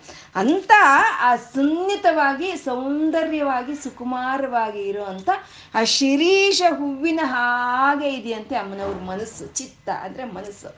ಆ ಮನಸ್ಸು ಅಷ್ಟು ಒಂದು ಲಾಲಿತ್ವದಿಂದ ಕೂಡಿರೋ ಅಂಥದ್ದು. ಮತ್ತೆ ದೃಶತು ಫಲ ಶೋಭಾ ಕುಚತಟೆ ಅಂತಂದ್ರೆ ಮನಸ್ಸಿರೋದೆಲ್ಲಿದೆ? ಹೃದಯದಲ್ಲಿದೆ. ಹೃದಯ ಕಠಿಣವಾಗಿದೆಯಂತೆ. ಅಂದ್ರೆ ಹೃದಯ ಕಠಿಣಾನ ಅಂತಂದ್ರೆ ಆ ಹೃದಯ ಮೇಲೆ ಇರುವಂತ ಕುಚಗಳು, ಈ ಸ್ತನಗಳು ಗಟ್ಟಿಯಾಗಿದೆಯಂತೆ. ಮನಸ್ಸೇನೋ ಸುನ್ನಿತವಾಗಿದೆ. ಈ ಮ, ಈ ಹೃದಯ, ಮನಸ್ಸಿರೋದು ಹೃದಯದಲ್ಲಿ. ಹೃದಯ ಮೇ, ಹೃದಯದ ಮೇಲೆ ಇರೋಂಥ ಈ ಸ್ತನಗಳು ಗಟ್ಟಿಯಾಗಿದೆಯಂತೆ. ಅದು ದೃಶತು ಫಲ, ಉಫಲ ಅಂತ ಹೇಳಿದ್ರು ಇಲ್ಲಿ. ಉಫಲ ಅಂತಂದ್ರೆ ಈ ಸಂಸ್ಕೃತದಲ್ಲಿ ಕಠಿಣ ಅಂತ ಒಂದು ಅರ್ಥ. ಮತ್ತೆ ರತ್ನ ಅಂತ ಒಂದು ಅರ್ಥ. ಮತ್ತೆ ಸಕ್ಕರೆ ಅನ್ನೋದು ಈ ಮೂರು ಅರ್ಥಗಳು ಈ ಉಪಲಾಗೆ ಬರುತ್ತೆ. ಈ ಶಂಕರರು ಈ ಮೂರು ಅರ್ಥಗಳನ್ನು ಇಲ್ಲಿ ತಗೊಂಡ್ರು. ಉಪಲ ಅನ್ನೋ ಹಾಗೆ ಕಠಿಣವಾಗೂ ಇದೆ ಅಮ್ಮನವರ ವಕ್ಷೋಜಗಳು. ಮತ್ತೆ ಉಪಲ ಅನ್ನೋ ರತ್ನ, ರತ್ನಪ್ರಾಯವಾಗಿದೆ. ರತ್ನದ ಹಾಗೆ ಒಂದು ಅಮೂಲ್ಯವಾಗಿರೋ ಅಂತ ವಕ್ಷೋಜಗಳು ಅಂತ. ಮತ್ತೆ ಸಕ್ಕರೆ ಅಂದ್ರೆ ಆ ಸಕ್ಕರೆಯ ಸಿಹಿದನ ಅಮ್ಮನವರ ವಕ್ಷೋಜಗಳಲ್ಲಿ ಆ ಕ್ಷೀರದಲ್ಲಿ ಇದೆ. ಅಂತ ಹೇಳೋ ಅಂಥದ್ದು. ಅದು, ಆ ಮನಸ್ಸೇನು ಸುನ್ನಿತವಾಗಿ ಶಿರೀಷದ ಹೂದ ಹಾಗೆ ಇದೆ. ಆ ಹೃದಯದ ಮೇಲೆ ಇರುವಂತ ಸ್ತನಗಳೇನು ಗಟ್ಟಿಯಾಗಿ ಇದೆ ಅಂತ ಹೇಳ್ತಾ ಇದ್ದಾರೆ. ಭೃಶಂ ತನ್ವಿ ಮಧ್ಯೆ ಪೃಥು ಉರಸಿಜಾರೋಹ ವಿಷಯೇ. ಇಲ್ಲಿ ಮನಸ್ಸು ಸುನ್ನಿತವಾಗಿದೆ ಅಂತ ಹೇಳಿರೋದ್ರಲ್ಲಿ ಅಮ್ಮನವ್ರ ದಯೆ ಇದೆ, ಅಮ್ಮನವ್ರ ಕರುಣೆ ಇದೆ ಅಲ್ವಾ? ಅಲ್ಲಿ ವಕ್ಷೋಜಗಳು ಗಟ್ಟಿ ಇದೆ ಅಂತ ಹೇಳೋದ್ರಲ್ಲಿ ಅದರಲ್ಲೂ ಕರುಣೆನೇ ಇದೆ, ಅದರಲ್ಲೂ ದಯೆ ಇದೆ. ಆ ಮಾತೃ ಸಂಕೇತವಾದ ಈ ಸಮಸ್ತ ಸೃಷ್ಟಿಯನ್ನ ಪೋಷಣೆ ಮಾಡ್ತಾ ಇರುವಂತ ಅಮ್ಮನವ್ರ ವಕ್ಷೋಜಗಳು ಕಠಿಣವಾಗಿದೆ ಅಂತ ಹೇಳೋದ್ರಲ್ಲೂ ಅಲ್ಲೂ ದಯೆ ಅನ್ನೋದು ಇದೆ. ಹಾಗೆ ವೃಷಂ ತನ್ವಿ ಮಧ್ಯೆ ಪೃಥು ಉರಸಿಜಾರೋಹ ವಿಷಯೇ ವೃಷಂ ತನ್ವಿ ಮಧ್ಯೆ ಅಂದ್ರೆ ತನು ಮಧ್ಯ ತನು ಮಧ್ಯ ಅಂದ್ರೆ ಸೊಂಟ. ಸೊಂಟದ ಭಾಗ ಕೃಷಿಸಿ ಹೋಗಿದೆಯಂತೆ. ಆ ಸೊಂಟದ ಭಾಗ ಕೃಷಿಸಿ ಹೋಗಿದ್ರೂ ಅಲ್ಲಿ ಇರೋಂಥ ಒಂದು ನಾಭಿ, ಅದು ಕರುಣಾರಸಕ್ಕೆ ಸ್ಥಾನವಾಗಿರುವಂಥ ನಾಭಿ, ಅದು ಗಂಭೀರವಾಗಿ ಆಳವಾಗಿದೆ. ಆ ಕೃಷ ಒಂದು ತನುಮಧ್ಯ ಅನ್ನೋದೊಂದು ಕೃಷಿಸಿ ಹೋಗಿದ್ರು ಅಲ್ಲಿ ಉತ್ಪನ್ನವಾಗ್ತಾ ಇರುವಂತ ಕರುಣಾರಸ ಮಾತ್ರ ಹೇರಳವಾಗಿ ಅಲ್ಲಿ ಆ ಕರುಣಾರಸ ಅನ್ನೋದು ಉತ್ಪನ್ನವಾಗ್ತಾ ಇದೆ ಅಂತ.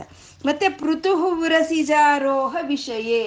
ಈ ಸೊಂಟದ ಭಾಗ ಏನೋ ಕೃಷಿಸಿ ಹೋಗುವಂತಹದ್ದು ಈ ನಿತಂಬಗಳ ಏನೋ ವಿಸ್ತಾರವಾಗುವಂತಹದ್ದು ಗುರುತ್ವಂ ವಿಸ್ತಾರಂ ಅಂತ ಹೇಳ್ಕೊಂಡಿದ್ವಿ ಅಲ್ವಾ?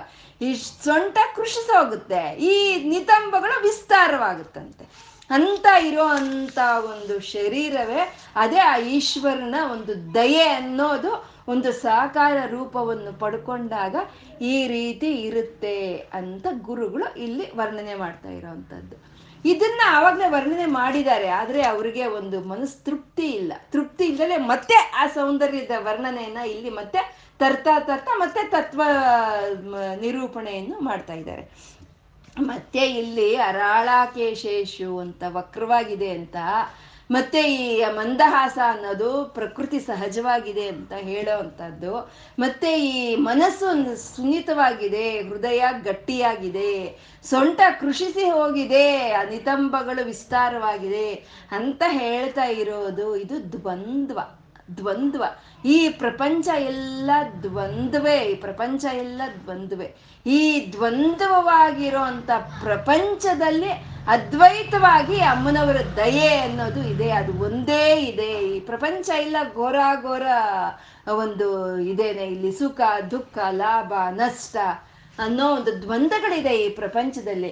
ಈ ಪ್ರಪ, ದ್ವಂದ್ವಗಳಲ್ಲಿ ಇರೋ ಅಂತ ಈ ಪ್ರಪಂಚದಲ್ಲಿ ಅಮ್ಮನವರ ದಯೆ ಅನ್ನೋದು ಅಧಿಷ್ಠಾನವಾಗಿ ಕೂತಿದೆ ಅಂತ ಇಲ್ಲಿ ಹೇಳೋ ಅಂತ ಒಂದು ಅದ್ವೈತ ಸಿದ್ಧಾಂತವನ್ನ ಇಲ್ಲಿ ಹೇಳ್ತಾ ಇದ್ದಾರೆ. ಆ ಶಿವ, ಆ ಶಕ್ತಿ ಇಬ್ರು ಒಂದೇ ಅನ್ನೋ ಸಮಯಾಚಾರವನ್ನು ತೋರಿಸ್ತಾ, ಆ ದಯೆಯ ಆ ರೀತಿ ಸಾಕಾರ ಒಂದು ವಿಗ್ರಹವನ್ನು ಪಡ್ಕೊಂಡಿದೆ. ಅದು ಅದು ಅಲ್ಲಿ ಕಠಿಣವೂ ಅಲ್ಲ ಇಲ್ಲಿ ಸುನ್ನಿತವೂ ಅಲ್ಲ, ಇಲ್ದಲೇ ಇರುವಂತ ಒಂದು ದಯೆಯ ರೂಪ ಅದು. ಈ ಪ್ರಪಂಚ ಇಲ್ಲ ದ್ವೈತ, ಈ ಪ್ರಪಂಚ ಇಲ್ಲ ದ್ವಂದ್ವ. ಆ ದ್ವಂದ್ವದಲ್ಲಿ ಅದ್ವೈತವಾಗಿ ಇರೋವಂಥದ್ದು ಅಂತ. ಈ ಪ್ರಪಂಚದಲ್ಲೇ ಈ ಶಿವ ಶಕ್ತಿ ಎರಡೂ ಇದೆ. ಅದು ಶಿವಶಕ್ತೈಕ್ಯವಾಗಿ ಇದೆ. ಶ್ರೀಚಕ್ರದಲ್ಲಿ ಶಿವ ಶಕ್ತಿ ಎರಡು ಇದೆ, ದ್ವಂದ್ವ. ಅದು ಶಿವಶಕ್ತೈಕ್ಯವಾಗಿದೆ. ಈ ಶರೀರ ಅನ್ನೋ ಒಂದು ಇದರಲ್ಲಿ ಅಶಿವ ಅಶಕ್ತಿ ಶರೀರ, ಆತ್ಮ ಎರಡು. ಈ ದ್ವಂದ್ವಾಗೇ ಇದ್ರೂ ಶಿವಶಕ್ತೈಕ್ಯವಾಗೇ ಇದೆ ಅನ್ನೋ ಒಂದು ಅದ್ವೈತ ಸಿದ್ಧಾಂತವನ್ನ ಈ ಶ್ಲೋಕದಲ್ಲಿ ಗುರುಗಳು ನಮ್ಗೆ ತಿಳಿಸ್ಕೊಟ್ರು. ಇನ್ನು ಮುಂದಿನ ಶ್ಲೋಕ ಹೇಳಿ. ಕಲಂ ಕಸ್ತೂರಿ रजनिकरबिम्बं जलमयं कलाभिः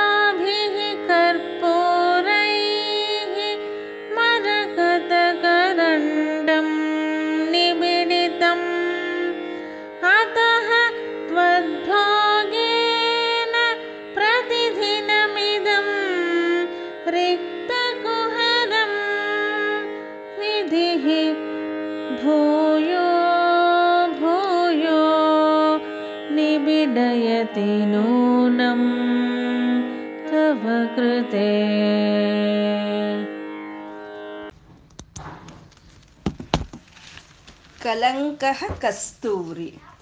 ಇದು ಸಾಮಾನ್ಯ ಚಂದ್ರನಲ್ಲಿ, ಪೂರ್ಣ ಚಂದ್ರನಲ್ಲಿ ಅಮಚ್ಚೆ ಮಚ್ಚೆ ಕಾಣಿಸುತ್ತೆ, ಕಪ್ಪುಗೆ ಅಮಚ್ಚೆ ಕಾಣಿಸುತ್ತೆ ಅಲ್ವಾ?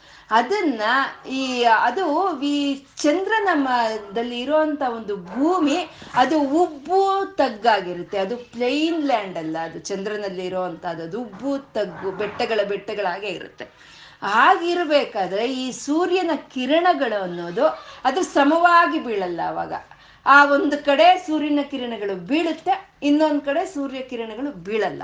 ಆ ಸೂರ್ಯ ಕಿರಣಗಳು ಬಿದ್ದ ಕಡೆ ಪ್ರಕಾಶವಾಗಿ ಕಾಣಿಸುತ್ತೆ, ಎಲ್ಲಿ ಸೂರ್ಯ ಕಿರಣಗಳು ಬೀಳಲ್ವೋ ಅದು ಕತ್ತಲಾಗಿ ಕಾಣಿಸುತ್ತೆ. ಇದು ವೈಜ್ಞಾನಿಕವಾದಂಥ ಒಂದು ಇದು ಇದು. ಇದು ನಾವು ಬೆಟ್ಟಗಳ ಹತ್ರ ಹೋದಾಗ ನೋಡ್ತೀವಲ್ವಾ? ಒಂದು ಕಡೆ ಬೆಟ್ಟದ ಮೇಲೆ ಸೂರ್ಯನ ಕಿರಣಗಳು ಕಾಣಿಸ್ತಾ ಇರುತ್ತೆ. ಇನ್ನೊಂದು ಕಡೆ ನೆರಳು ಕಾಣಿಸ್ತಾ ಇರುತ್ತಲ್ವ? ಆ ರೀತಿ ಚಂದ್ರನಲ್ಲೂ ಆ ಉಬ್ಬು ತಬ್ಬ ತಗ್ಗಾಗಿ ಇರೋ ಅಂತ ಒಂದು ಆ ಭೂಮಿ ಮೇಲೆ, ಆ ಚಂದ್ರನಲ್ಲಿ ಇರೋ ಅಂತ ಭೂಮಿ ಮೇಲೆ, ಆ ಸೂರ್ಯನ ಕಿರಣಗಳು ಬಿದ್ದಂತ ಒಂದು ಭಾಗ ಪ್ರಕಾಶಮಾನವಾಗಿ ಕಾಣಿಸುತ್ತೆ. ಆ ಸೂರ್ಯ ಕಿರಣಗಳು ಎಲ್ಲಿ ಬೀಳಲ್ವೋ ಅದು ಕತ್ತಲಾಗಿ ಕಾಣಿಸುತ್ತೆ. ಇದು ವೈಜ್ಞಾನಿಕವಾಗಿರೋದು ಇದನ್ನ ಕವಿಗಳು ಚೆನ್ನಾಗಿ ಬಳಸ್ಕೊಡ್ತಾರೆ ಇದನ್ನ. ಚೆನ್ನಾಗಿ ಬಳಸ್ಕೊಂಡು ಹೇಳ್ತಾರೆ, ಆ ಚಂದ್ರದಲ್ಲಿ ಇರೋಂಥ ಕಪ್ಪು ಸಾರಂಗ ಅಂತ ಕೆಲವ್ರು ಹೇಳ್ತಾರೆ. ಇಲ್ಲ, ಅದು ಮೊಲೆ ರ್ಯಾಬಿಟ್ ಮೊಲೆ ಅಂತ ಕೆಲವ್ರು ಹೇಳ್ತಾರೆ. ಇನ್ನು ಕೆಲವರು ಹೇಳ್ತಾರೆ, ಈ ಕ್ಷೀರಸಾಗರದ ಒಂದು ಮಥನ ಮಾಡೋ ಅಂತ ಒಂದು ಸಮಯದಲ್ಲಿ ಆ ಚಂದ್ರನು ಬಂದಿದ್ದು ಅಲ್ವಾ? ಆ ಬಂದಾಗ ಆ ಕೆಸರು ಅವ್ರು ಕಡಿತಾ ಇರ್ತಾರಲ್ವಾ? ಆ ಕೆಸರೆಲ್ಲ ಮೆತ್ಕೊಂಡಿದೆ ಇವನಿಗೆ, ಅದಕ್ಕೆ ಅದು ಆ ಕಪ್ಪು ಕಾಣಿಸ್ತಾ ಇದ್ದಾನೆ ಅಂತ ಇನ್ನು ಕೆಲವು ಕವಿಗಳು ಇದನ್ನ ವರ್ಣನೆ ಮಾಡ್ತಾರೆ. ಈ ಶಂಕರರು ಇದನ್ನ ಹೇಗೆ ವರ್ಣನೆ ಮಾಡ್ತಾ ಇದ್ದಾರೆ ಅನ್ನೋದನ್ನ ನಾವಿಲ್ಲಿ ನೋಡ್ಕೊಳ್ಳೋಣ ಕಳಂಕ ಕಸ್ತೂರಿ, ರಜನಿಕರ ಬಿಂಬಂ ಜಲಮಯಂ. ಈ ಅಮ್ಮನವರು ಏನ್ ಮಾಡ್ತಾ ಇದ್ದಾರೆ ಅಂತಂದ್ರೆ ಮರಕತ ಕರಂಡಂ ನಿಬಿಡಿತಂ. ಅಂದ್ರೆ ಮರಕತ ರತ್ನಗಳಿಂದ ಮಾಡಿರೋ ಅಂತ ಒಂದು ಭರಣಿ ಅಂತ ಹೇಳ್ತೀವಿ. ಅಂದ್ರೆ ಒಂದು ಒಂದು ಪೆಟ್ಟಿ ಅಂತ ಹೇಳ್ಬೋದು. ಅದು ಚಂದ್ರನು. ಆ ಮರಕತ ಒಂದು ರತ್ನಗಳಿಂದ ಮಾಡಿರೋ ಅಂತ ಒಂದು ಭರಣಿಯಾಗಿ ಆ ಚಂದ್ರನಿದ್ದಾನೆ ಆ ಭರಣಿಯಲ್ಲಿ ಏನ್ ಮಾಡ್ತಾರೆ? ಈ ತಾಂಬೂಲದ ಪರಿಕರಗಳನ್ನೆಲ್ಲ ಇಟ್ಕೊಳ್ತಾರೆ, ಅಲ್ವಾ? ಇವಾಗ ನಾವು ನೋಡ್ತಾ ಇರ್ತೀವಿ, ಏನೋ ಒಂದು ಪೆಟ್ಟಿಗೆ ಇರುತ್ತೆ ಅದನ್ನ ತೆಗೆದ್ಬಿಟ್ಟು ಅದರಲ್ಲಿ ಇರೋ ಕಿಳ್ಳಿ ತೆಗೆದು ಹಾಕ್ಕೊಳ್ತಾರಲ್ವ? ಹಾಕಿ ಮತ್ತೆ ಆ ಪೆಟ್ಟಿಗೆ ಹಾಗೆ ಮುಚ್ತಾರೆ. ಇನ್ನು ಹಿಂದಿನ ಕಾಲದಲ್ಲಿ ಬಟ್ಟೆನಲ್ಲಿ ಒಂದು ಒಂದು ಬ್ಯಾಗ್ ತರ ಸಂಚಿ, ಚೀಲದ ತರ ಹೊಲ್ಸ, ಹೊಲ್ಸಿ ಇಲ್ಲಿ ಸೀರೆ ಹತ್ರ ಸೆಕ್ಕೊಳ್ತಾ ಇದ್ರು, ಅಲ್ವಾ? ಅದರಲ್ಲಿ ಅವ್ರು ತಾಂಬೂಲದ ಪರಿಕರಗಳನ್ನೆಲ್ಲ ಇಟ್ಕೊಂಡಿದ್ರಲ್ಲ. ಹಾಗೆ ಅಮ್ಮನವರು ತನ್ನ ತಾಂಬೂಲದ ಪರಿಕರಗಳನ್ನು ಇಟ್ಕೊಳ್ಳೋದಕ್ಕೆ ಆ ಚಂದ್ರನ ಆಯ್ಕೆ ಮಾಡ್ಕೊಂಡಿದ್ದಾಳಂತೆ. ಆ ಚಂದ್ರನೇ ಒಂದು ಭರಣಿ ಆಗಿದ್ರೆ ಆ ಚಂದ್ರನಲ್ಲಿ ಅಮ್ಮನವ್ರು ಹಾಕೊಳ್ಳೋ ಅಂತ ಒಂದು ತಾಂಬೂಲದ ಪರಿಕರಗಳು ಮತ್ತೆ ಒಂದು ಮೇಕಪ್ ಕಿಟ್ ಅಂತಾನು ಹೇಳ್ಕೊಬೋದು. ನಾವು ಅವಳು ಸೌಂದರ್ಯಕ್ಕೆ ಬೇಕಾಗಿರುವಂತ ಎಲ್ಲಾ ಲೇಪನೆಗಳು ಸುಗಂಧ ಭರಿತವಾದ ದ್ರವ್ಯಗಳನ್ನೆಲ್ಲ ಆ ಚಂದ್ರನಲ್ಲಿ ಅಮ್ಮನವ್ರು ಇಟ್ಕೊಂಡಿದಾರಂತೆ ಅಂತ ಶಂಕರರು ಹೇಳ್ತಾ ಇದ್ದಾರೆ. ಆ ಚಂದ್ರನಲ್ಲಿ ಎಲ್ಲ ಅಮ್ಮ ಇಟ್ಕೊಂಡಿದ್ದಾಳೆ. ಯಾಕೆಂದ್ರೆ ಈ ಮರಕತ ಮಣಿ ಅನ್ನೋದು ಅದು ಪ್ರಕಾಶಮಾನವಾಗಿರುತ್ತೆ. ಅದರಿಂದ ಬರ್ತಾ ಇರೋಂಥ ಒಂದು ಕಾಂತಿ ಅನ್ನೋದು ಕಣ್ಣುಗಳಿಗೆ ಆಹ್ಲಾದವನ್ನು ತರುವಂತಹದ್ದು.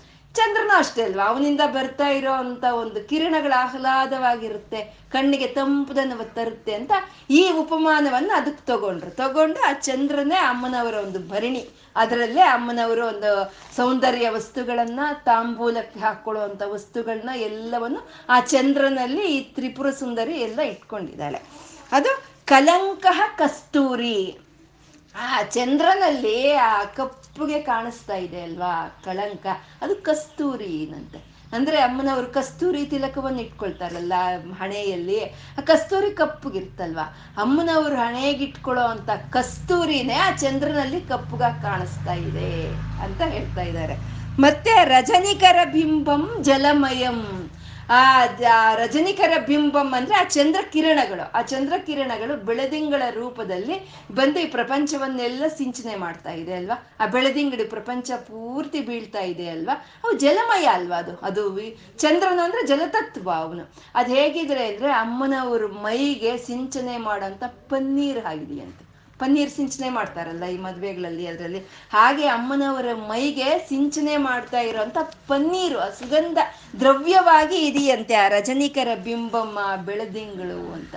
ಅಂದ್ರೆ ಅಮ್ಮ ವಿಶ್ವ ವಿಗ್ರಹಗಳು ಅಂತಾನು ಇಲ್ಲಿ ಹೇಳ್ದಂಗಾಯ್ತು. ವಿಶ್ವದ ಮೇಲೆ ಅವನ ಚೆಲ್ತಾ ಇರೋಂತ ಆಹ್ಲಾದ ಅಮ್ಮನವರ ಮೈಗೆ ಒಂದು ಅದು ಪನ್ನೀರು ಅಂತಂದ್ರೆ ಅಮ್ಮನವರ ಶರೀರ ವಿಶ್ವ ಶರೀರ ಅಂತಾನೆ ಹೇಳ್ದಂಗಾಯ್ತು.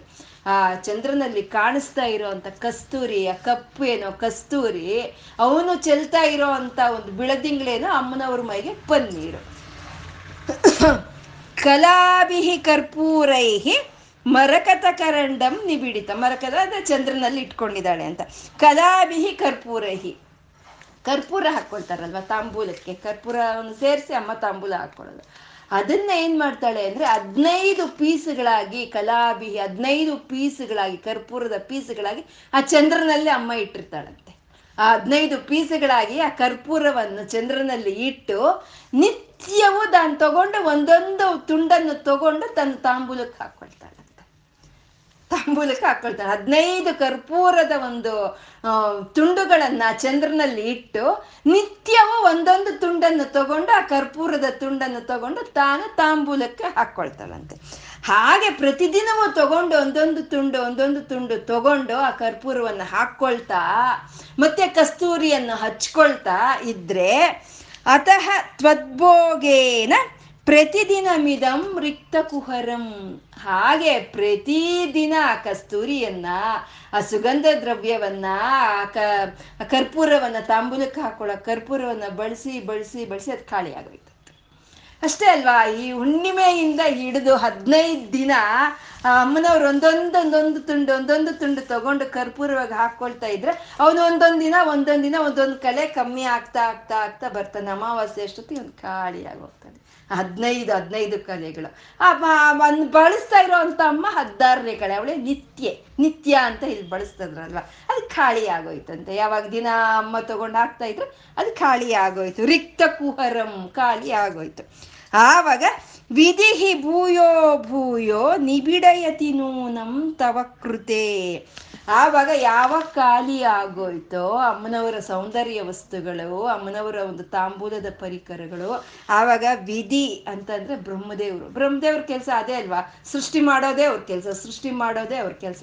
ಪುನಃ ಪುನಃ ಸೃಷ್ಟಿ ಮಾಡ್ತಾರೆ. ಅದನ್ನ ಭೂಯೋ ಭೂಯೋ ಅಂತ ಹೇಳಿದ್ರು. ಆ ಬ್ರಹ್ಮದೇವರು ಅದಕ್ಕೆ ಖಾಲಿ ಆಗ್ತಾ ಇದ್ರೆ ಅವ್ರು ತುಂಬಿಸ್ತಾರಂತೆ. ಬ್ರಹ್ಮದೇವರು, ಅಮ್ಮನವ್ರು ಬಳಸ್ಕೊಂಡು ಆ ಸುಗಂಧ ದ್ರವ್ಯಗಳನ್ನ ಈ ಬ್ರಹ್ಮದೇವರು ತುಂಬಿಸ್ತಾ ಇರ್ತಾರಂತೆ. ಎಂಥ ಒಂದು ಕವಿತ್ವ ರೀ ಇದು.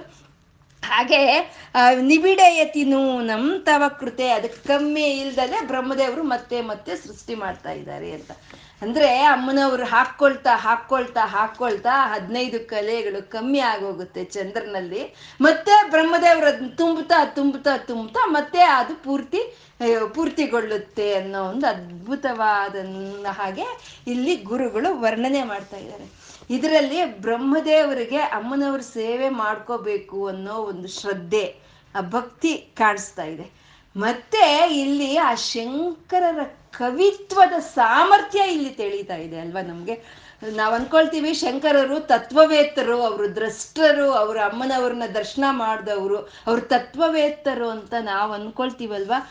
ಅವರು ಅವರು ಸಾಮಾನ್ಯವಾದ ಕವಿಗಳಲ್ವಾ ಅಲ್ಲ, ಅವರು ಎಂಥ ಒಂದು ಕವಿತ್ವವನ್ನು ಅವರು ಅಮ್ಮನವರ ಒಂದು ಸೌಂದರ್ಯದ ಪರಿಕರಗಳನ್ನ ಈ ರೀತಿನೂ ಹೋಲಿಸ್ಬೋದಾ ಈ ರೀತಿನೂ ಒಂದು ಕವಿತ್ವವನ್ನು ಹೇಳ್ಬೋದಾ ಅನ್ನೋ ರೀತಿಯಲ್ಲಿ ಅತ್ಯದ್ಭುತವಾಗಿ ಒಂದು ಕವಿತ್ವವನ್ನು ಇಲ್ಲಿ ಹೇಳಿದ್ದಾರೆ. ಮತ್ತೆ ಇಲ್ಲಿ ಅಮ್ಮನವರ ಸೌಂದರ್ಯ ಪರಿಕರಗಳನ್ನ ಆ ರೀತಿ ಹೋಲಿಕೆ ಮಾಡೋದ್ರಲ್ಲಿ ಅಮ್ಮನ ಕಂಡ್ರೆ ಅವ್ರಿಗಿರೋ ಅಂಥ ಭಕ್ತಿ, ಅಮ್ಮನ ಕಂಡ್ರೆ ಅವ್ರಿಗಿರೋ ಅಂಥ ಶ್ರದ್ಧೆ, ಅಮ್ಮನ ಕಂಡ್ರೆ ಅವ್ರಿಗಿರುವಂಥ ಗೌರವ ಎಲ್ಲ ಅದ್ರ ಮೂಲಕ ಇಲ್ಲಿ ತಿಳಿತಾ ಇದೆ ಅಲ್ವಾ? ಇಂಥ ಒಂದು ವರ್ಣನೆ ಇವರು ಕವಿಯರು ಅಂತಂದ್ರೆ ಕವಿ ಶ್ರೇಷ್ಠರು ಅಂತ ಹೇಳುವಂತ ಒಂದು ನಿರೂಪಣೆ ಮಾಡೋ ಅಂತ ಒಂದು ಶ್ಲೋಕ ಇದು. ಇನ್ನ ಮುಂದಿನ ಶ್ಲೋಕ. ಪುರಾ थे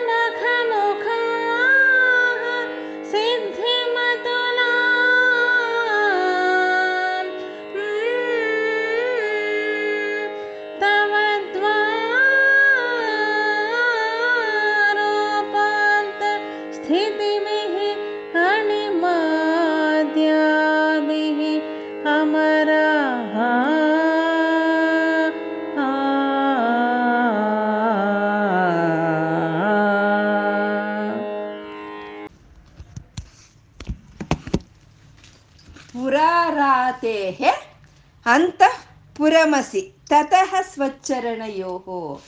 ಅಮ್ಮ ಎಲ್ಲಿದ್ದಾಳೆ? ಈ ತ್ರಿಪುರ ಸುಂದರಿ ಇವಳು ಎಲ್ಲಿದ್ದಾಳೆ ಅಂದ್ರೆ ಪುರಾರಾತೇಹೆ ಅಂತಃಪುರಮಸಿ. ಅಂದ್ರೆ ಈ ಪುರಾರಾತೆ ಅಂದ್ರೆ ಈ ತ್ರಿಪುರಾಸರನ ಸಂಹಾರ ಮಾಡಿದಂತ ಪರಮೇಶ್ವರನ ಅವನು ತ್ರಿಪುರ ಅಂತಕನು. ಅವನು ಪುರಾರಾತನ. ಅವನ ಅವನ ಅಂತಃಪುರದಲ್ಲಿ ಇದ್ದಾಳಂತೆ ಅಮ್ಮ ಈ ತ್ರಿಪುರ ಸುಂದರಿ. ಇವಳು ಮಹಾರಾಜ್ಞಿ ಅಲ್ವಾ ಇವಳು? ಅವನ ಹೃದಯ ಅಂತಃಪುರದಲ್ಲಿ, ಅವನ ಅಂತಃಪುರದಲ್ಲಿ ಅಮ್ಮನವರಿದ್ದಾರಂತೆ. ಅದು ಪುರಾರಾತೇಹೆ ಅಂತಃಪುರಮಸಿ ತತಃ ಸ್ವಚ್ಚರಣಯೋಹೋ ಅಂತ. ಇವಾಗ ಈ ಮಹಾರಾಣಿಯರು ಈ ಒಂದು ಈ ರಾಜ ಪ್ಯಾಲೇಸ್ನಲ್ಲಿ ಇದ್ರೆ ಅವ್ರದ್ದೇ ಒಂದು ಅಂತಃಪುರ ಅಂತ ಇರುತ್ತೆ. ಅವ್ರು ಅದರಿಂದ ಆಚೆ ಬರೋ ಹಾಗಿಲ್ಲ. ಅಲ್ಲಿ ಕಾವಲುಗಾರರು ಇರ್ತಾರೆ. ಅವ್ರನ್ನ ಯಾರಂದ್ರೆ ಅವ್ರು ಹೋಗಿ ಅವ್ರನ್ನ ನೋಡೋಕ್ಕಾಗಲ್ಲ. ಅಷ್ಟು ಸುಲಭ ಅಲ್ಲ ಮಹಾರಾಣಿ ದರ್ಶನ ಆಗೋದು. ಅಷ್ಟು ಸುಲಭವಾದ ಹೋಗಿ ಇರೋದಿಲ್ಲ ಅಲ್ವಾ? ಮತ್ತೆ ಈ ಮಹಾರಾಣಿ ಈ ತ್ರಿಪುರಾಂತದ ಸಂಹಾರ ಮಾಡಿದಂಥ ಈಶ್ವರನ ಆ ಪರಮಶಿವನ ಅಂತಃಪುರದಲ್ಲಿ ಇದ್ದಾಳೆ. ಈ ಸಾಮಾನ್ಯವಾದಂಥ ಈ ಮಹಾರಾಣಿಯರ ದರ್ಶನವೇ ಕಷ್ಟ ಅಂತಂದ್ರೆ, ಇದು ಸೀತೆ ದಮಯಂತಿ, ಇವರು ಅರಣ್ಯವಾಸಕ್ಕೆ ಹೋಗ್ಬೇಕಾದ್ರೆ ಅರಣ್ಯವಾಸ ಮಾಡೋವಾಗ ಸೂರ್ಯ ಹುಟ್ಟಿದ್ದನ್ನ ಸೂರ್ಯೋದಯವನ್ನು ನೋಡಿದ್ರಂತೆ. ಅಂದ್ರೆ ಅವ್ರು ಆಚೆನೆ ಬರ್ತಾ ಇರ್ಲಿಲ್ಲ, ಅವ್ರ ಅಂತಃಪುರದಲ್ಲೇ ಅವರಿದ್ರು ಅವ್ರ ದರ್ಶನ ಅನ್ನೋದು ಅಷ್ಟು ಕಷ್ಟವಾಗಿತ್ತು ಅಂತ. ಹಾಗೆ ಈ ತ್ರಿಪುರಾಂತಕ ಸಂಹಾರನ ಆದಂತ ಈ ಪುರಾರಾತೇಹು ಇವನು ಈ ಶಿವನು, ಈ ಪರಬ್ರಹ್ಮನ ಅಂತಃಪುರದಲ್ಲಿ ಇದ್ದಾಳೆ ಅಮ್ಮನವರು, ಮಹಾರಾಜ್ಞಿ. ಪುರಾರಾತೇಹೇ ಅಂತಃಪುರಮಸಿ ತತಃ ಸ್ವಚ್ಚರಣಯೋಹೋ ಸಪರ್ಯಾಮರ್ಯಾದ ತರಲ ಕರುಣಾ ನಾಮ ಸುಲಭ. ಅಂತ ಅಮ್ಮನವರ ಪಾದ ಸೇವೆ ಮಾಡಬೇಕು ಅಂತಂದ್ರೆ ಸಪರ್ಯ ಮರ್ಯಾದ, ಸಪರ್ಯಗಳು ಮಾಡಬೇಕು ಅಂದ್ರೆ, ಸೇವೆ ಮಾಡಬೇಕು ಅಂದ್ರೆ, ದರ್ಶನ ಇರಬೇಕು ಅಂದ್ರೆ ಅದು ಅದು ಅತ್ಯಂತ ಕಷ್ಟವಾಗಿರೋದು ಅಂತ. ಅದು ಯಾರಿಗೆ ಕಷ್ಟ? ತರಲ ಕರುಣ ನಾಮ ಅಸುಲಭ. ತರಣ ಅಂತಂದ್ರೆ ಚಪಲರು. ಕರುಣ ಅಂದ್ರೆ ಇಂದ್ರಿಯಗಳು. ಚಪಲ ಚಿತ್ತರು ಚಪಲ ಚಿತ್ತರಿಗೆ ಅಮ್ಮನವರು ಆ ತ್ರಿಪುರಾಂತಕನ ಹೃದಯದಲ್ಲಿ, ಆ ತ್ರಿಪುರಾಂತಕನ ಅಂತಃಪುರದಲ್ಲಿ ಇರೋಂಥ ಮಹಾರಾಣಿ, ಆ ತ್ರಿಪುರ ಸುಂದರಿಯ ಪಾದ ದರ್ಶನ ಅಥವಾ ಪಾದ ಸೇವೆ ಅನ್ನೋದು ಅವ್ರಿಗೆ ಅತ್ಯಂತ ದುರ್ಲಭವಾಗಿರುವಂಥದ್ದು ಯಾರಿಗೆ? ಚಪಲಚಿತ್ತರಿಗೆ ಇಂದ್ರಿಯ ನಿಗ್ರಹಣ ಇಲ್ದಲೇ ಇರೋವಂಥದ್ದು ದುರ್ಲಭೋ, ದುರ್ಗಮೋ, ದುರ್ಗೋ ಅಂತ ಹೇಳ್ಕೊಂಡಿದ್ದೀವಲ್ವ? ಅತ್ಯಂತ ಕಠಿಣವಾಗಿರುವಂಥದ್ದು ಅವರಿಗೆ. ಅದು ಸಪರ್ಯ ಮರ್ಯಾದ, ತರಲ ಕರುಣಾ ನಾಮ ಸುಲಭ ಅಂತ. ಅದು ಎಂಥವ್ರಿಗೆ ಸಹಿತ ಕಷ್ಟ ಅಂತಂದ್ರೆ, ತತಃ ಹೇತೇ ನೀತಾಹ, ಶತಮಖ ಮುಖಾಹ ಸಿದ್ಧಿಮತುಲಾಂ. ಶತಮಖನು ಅಂತಂದ್ರೆ ಇಂದ್ರನು. ಆ ಇಂದ್ರ ಪದವಿ ಪಡ್ಕೋಬೇಕು ಅಂದ್ರೆ ನೂರು ಯಜ್ಞಗಳನ್ನು ಮಾಡಿರ್ಬೇಕು. ನೂರು ಯಜ್ಞಗಳು ಮಾಡಿರೋರು ಮಾತ್ರನೇ ಆ ಇಂದ್ರ ಪದವಿ, ದೇವೇಂದ್ರ ಪದವಿಯನ್ನ ಪಡ್ಕೊಳ್ತಾರೆ. ಅದಕ್ಕೆ ಇಂದ್ರನು ಯಾವಾಗ್ಲೂ ಯಾರಾದ್ರೂ ಯಜ್ಞ ಮಾಡ್ತಾ ಇದ್ರೆ ಅವ್ನು ಕೆಡ್ಸ್ಬಿಡ್ತಾನೆ. ಯಾರಿಗೂ ನೂರು ಯಜ್ಞಗಳು ಮಾಡಕ್ ಅವ್ನು ಬಿಡಲ್ಲ. ಮಾಡಿಬಿಟ್ರೆ ಅವನಿಗೆ ಸ್ಪರ್ಧಿ ಆಗ್ತಾರೆ ಅಂತ ಹೇಳಿ. ಹಾಗೆ ಶತಮಕ ಮುಖ ನೂರು ಯಜ್ಞಗಳನ್ನು ಮಾಡಿರೋ ಅಂತ ಇಂದ್ರನಿಗೆ ಸಹಿತನೂ ಅಮ್ಮನವ್ರ ದರ್ಶನ ಕಷ್ಟನಂತೆ ಅವನ್, ಅವನಿಗೆ ಸಹಿತ ಕಷ್ಟನಂತೆ. ಯಾಕೆಂದ್ರೆ ಅವನು ಮಾಡೋ ಅಂಥದ್ದು, ಅವನು ಮಾಡೋ ಅಂಥ ಒಂದು ಧ್ಯಾನ ಅನ್ನೋದು ಅವನ ಒಂದು ಸಿಂಹಾಸನವನ್ನ ಕಾಪಾಡ್ಕೊಳ್ಳೋದಕ್ಕೋಸ್ಕರ, ಐಶ್ವರ್ಯಗಳಿಗೋಸ್ಕರ ಮಾಡೋ ಅಂಥ ಧ್ಯಾನದಲ್ಲಿ ಯಾವತ್ತು ಅಮ್ಮನವರು ಸಿಕ್ಕಲ್ಲ. ಯಾಕೆ ಅಂದ್ರೆ ಅವಳು ಪುರಾರಾತೆಯ. ಅಂತಃಪುರಮಸಿ. ಅವಳು ಅವನ ಹೃದಯದಲ್ಲಿ ಇದ್ದಾಳೆ. ಆ ಪುರಾರಾತು ಆದ ಶಿವನ ಒಂದು ಅಂತಃಪುರದಲ್ಲಿ ಇದ್ದಾಳೆ. ಅದಕ್ಕೆ ಹಾಗಾಗಿ ಈ ಚಪಲ ಚಿತ್ತರಿಗೆ ಅಮ್ಮನವರ ಒಂದು ಪಾದ ಸೇವೆ ಅನ್ನೋದು ಕಷ್ಟವಾಗುತ್ತೆ ಅಂತ. ಮತ್ತೆ ಇದು ಕಿರೀಟಂ ವೈರಿಂಚಂ ಪರಿಹರ ಅನ್ನೋ ಶ್ಲೋಕದಲ್ಲಿ ಹೇಳಿದ್ರು. ಅಮ್ಮನವರು ಕೂತ್ಕೊಂಡಿದ್ರೆ ಸಿಂಹಾಸನದ ಮೇಲೆ, ಅಲ್ಲಿ ಹೋಗಿ ಎಲ್ಲರೂ ಪಾದಗಳಿಗೆ ಅಭಿ ನಮಸ್ಕಾರ ಮಾಡ್ತಾರೆ ಅಂತ ಅಲ್ಲಿ ಹೇಳಿದ್ರು.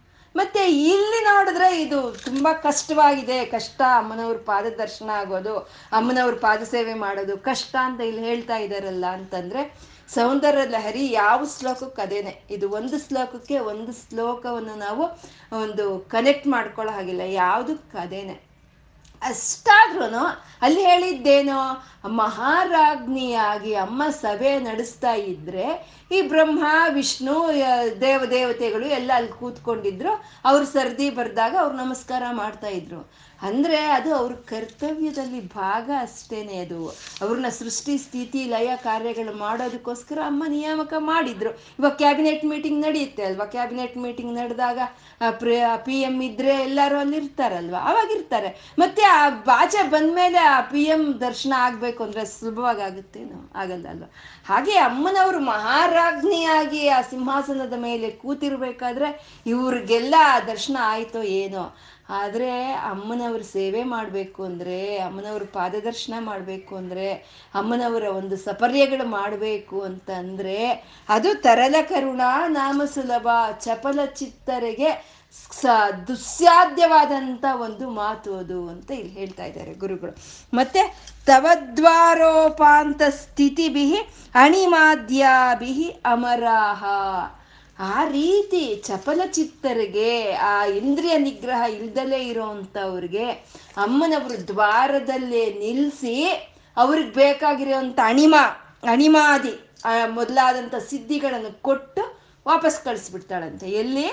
ಅಂತಃಪುರದ ದ್ವಾರದಲ್ಲಿ ಅಂತಃಪುರದ ಒಳಗ್ ಬಿಡಲ್ಲ ಅವ್ರನ್ನ. ಯಾರನ್ನ ಚಪಲಚಿತ್ತರ್ನನ್ನ ಇಂದ್ರಿಯ ನಿಗ್ರಹ ಇಲ್ದಲೇ ಇರೋವಂಥವ್ರು ಅಮ್ಮನವರ ಒಂದು ಬಾಗಿಲಿಗೆ ಬರ್ತಾ ಇದ್ದಾಗೆ, ಅಲ್ಲಿ ಕೇಳಿದ ಕೇಳಿದ್ಮೇಲೆ ಅಮ್ಮ ಕೊಡ್ಲೇಬೇಕು ಅಲ್ವಾ? ಇವಾಗ ಇರ್ತಾರೆ. ಅಮ್ಮ ಅಂತ ಕರೆದ್ರೆ ಏನೋ ಒಂದು ಭಿಕ್ಷೆ ಹಾಕ್ತಾರಲ್ವಾ? ಹಾಗೆ ಬಂದು ಅಲ್ಲಿ ಆ ದ್ವಾರದಲ್ಲಿ ಕೇಳಿದಾಗ ಏನೋ ಒಂದು ಅಣಿಮ, ಮಹಿಮ, ಗರಿಮ, ಯಾವುದೋ ಒಂದು ಸಿದ್ಧಿಯನ್ನು ಕೊಟ್ಟು ವಾಪಸ್ ಕಳಿಸೋದು ಅಮ್ಮನವರು. ಕೊಡೋವಾಗ ತಾನೇನು ಕೊಡಲ್ಲ. ಅಲ್ಲಿ ಪ್ರಚಾರಕರು ಇರ್ತಾರೆ, ಆ ಬಾಗಿಲಲ್ಲಿ ಪ್ರಚಾರಕರು ಇರ್ತಾರೆ. ಅವರು ಆ ಏನು ಏನು ಸಿದ್ಧಿ ಬೇಕೋ ಅದು ಕೊಟ್ಟು ಕಳಿಸ್ಬಿಡ್ತಾರೆ.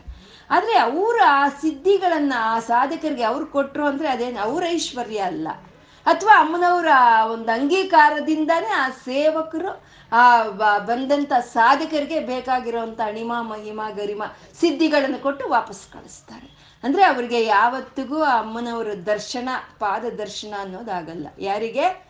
ಅಮ್ಮನವರ ಬಾಗಿಲಲ್ಲಿ ಬಂದು ಹೊಸಲಲ್ಲಿ ನಿಂತ್ಕೊಂಡು ಆ ಭಿಕ್ಷೆ ಬೇಡ್ದಂಗೆ ಬೇಡಿ ಆ ಅಣಿಮ ಮಹಿಮಾ ಸಿದ್ಧಿಗಳನ್ನು ತಗೊಂಡು ಯಾರು ವಾಪಸ್ ಹೋಗ್ತಾರೋ ಅವ್ರಿಗೆ ಯಾವತ್ತೂ ಅಮ್ಮ ಸಿಕ್ಕಲ್ಲ. ಬಾಗಿಲಲ್ಲಿ ನಿಂತ್ಕೊಂಡು ಅಮ್ಮ ನನಗೆ ಈ ಸಿದ್ಧಿಗಳು ಬೇಡ ನನಗೆ, ನಾನು ನನಗೆ, ನೀನೇ ಬೇಕು ನನಗೆ ಅಂತ ಯಾರಂತಾರೋ ಅಂಥವ್ರನ್ನ ಮನೆ ಒಳಕ್ಕೆ ಬಿಟ್ಕೊಳ್ಳೋದು, ಅಂಥವ್ರು ಆ ಬಿಂದುವರೆಗೂ ಸೇರ್ತಾರೆ ಅನ್ನೋದನ್ನ ಇಲ್ಲಿ ಗುರುಗಳು ಹೇಳ್ತಾ ಇದ್ದಾರೆ. ಅಂದ್ರೆ ಇವಾಗ ಮಕ್ಕಳು ಬೊಂಬೆ ಜೊತೆ ಆಡ್ಕೊಳ್ತಾ ಇದ್ರೆ ಅಮ್ಮ ಏನು ಮಾಡ್ತಾಳೆ? ಸರಿ, ಆಡ್ಕೊಳ್ತಾ ಇದೆಯಲ್ವಾ, ಆಡ್ಕೊಳ್ಳಿ ಅಂತಾರೆ. ಆ ಬೊಂಬೆಗಳನ್ನ ಬಿಟ್ಟು ಬೊಂಬೆ ಬೇಡ, ನಂಗೆ ಅಮ್ಮ ಬೇಕು ಅಂದಾಗ ಅಮ್ಮ ಬಂದು ಎತ್ಕೊಳ್ತಾಳೆ.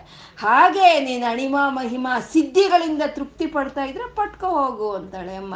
ಬೇಡ ನನಗೆ ಈ ಅಣಿಮ, ಮಹಿಮ, ಗಿರ್ಮ ಸಿದ್ಧಿ ಬೇಡ ಅಂದವ್ರನ್ನ ಆ ಅಂತಃಪುರದ ಒಳಕ್ಕೆ ಬಿಟ್ಕೊಂಡು ತನ್ನ ಪಾದ ದರ್ಶನವನ್ನ ಅಮ್ಮ ಕೊಡ್ತಾಳೆ. ಅಂತ ಒಂದು ಒಂದು ಅದ್ಭುತವಾದಂಥ ಒಂದು ತತ್ವವನ್ನ ಇಲ್ಲಿ ಗುರುಗಳು ಹೇಳ್ತಾ ಇದ್ದಾರೆ. ಅಂದ್ರೆ ನಾವು ಯಾವತ್ತು ನಾವು ಧ್ಯಾನ ಮಾಡ್ತಾ ಯಾವುದೋ ಅದರಿಂದ ಬರ್ತಾ ಇರೋ ನಮಗೆ ಐಶ್ವರ್ಯಗಳಿಗೋ, ಅಲ್ಲಿ ನಮಗೆ ಬರ್ತಾ ಇರೋ ಒಂದು ಸುಖಕ್ಕೋ ನಾವು ತೃಪ್ತಿ ಪಡ್ಕೊಳ್ದಲೆ, ಆ ಐಶ್ವರ್ಯಗಳಿಗಾಗೋ, ಆ ತೃಪ್ತಿಗಾಗೋ ನಾವು ಧ್ಯಾನ ಮಾಡ್ದಲೆ, ಅಮ್ಮ ನಿನ್ನ ಪಾದಗಳೇ ನನಗೆ ಬೇಕು ಅಂತ ಹೇಳೋ ರೀತಿಯಲ್ಲಿ ನಾವು ಧ್ಯಾನ ಮಾಡಿದ್ರೆ ನಾವು ಆವಾಗ ಬಿಂದುವರೆಗೂ ಹೋಗ್ತೀವಿ. ಅಂದ್ರೆ ನಾವು ಆ ಪುರಾರಾತೇಹೇ ಅಂತಃಪುರಮಸಿ, ಆ ಪುರಾರಾತ ತ್ರಿಪುರಾಂತಕ ಸಂಹಾರದಾದ ಈಶ್ವರನ ಪಟ್ಟಮಹಿಷಿಯಾದ ಅಮ್ಮ ಅವಳ ಅಂತಃಪುರದಲ್ಲಿ, ಅವನ ಅಂತಃಪುರದಲ್ಲಿ ಇರುವಂತ ಅಮ್ಮನವರವರೆಗೂ ನಾವು ಹೋಗ್ಬೇದು, ಬುಂದ್, ಬಿಂದುವರೆಗೂ ಹೋಗ್ಬೋದು ಅಂತ ಇಲ್ಲಿ ಗುರುಗಳು ಒಂದು ಅತ್ಯದ್ಭುತವಾದಂಥ ಒಂದು ಧ್ಯಾನದ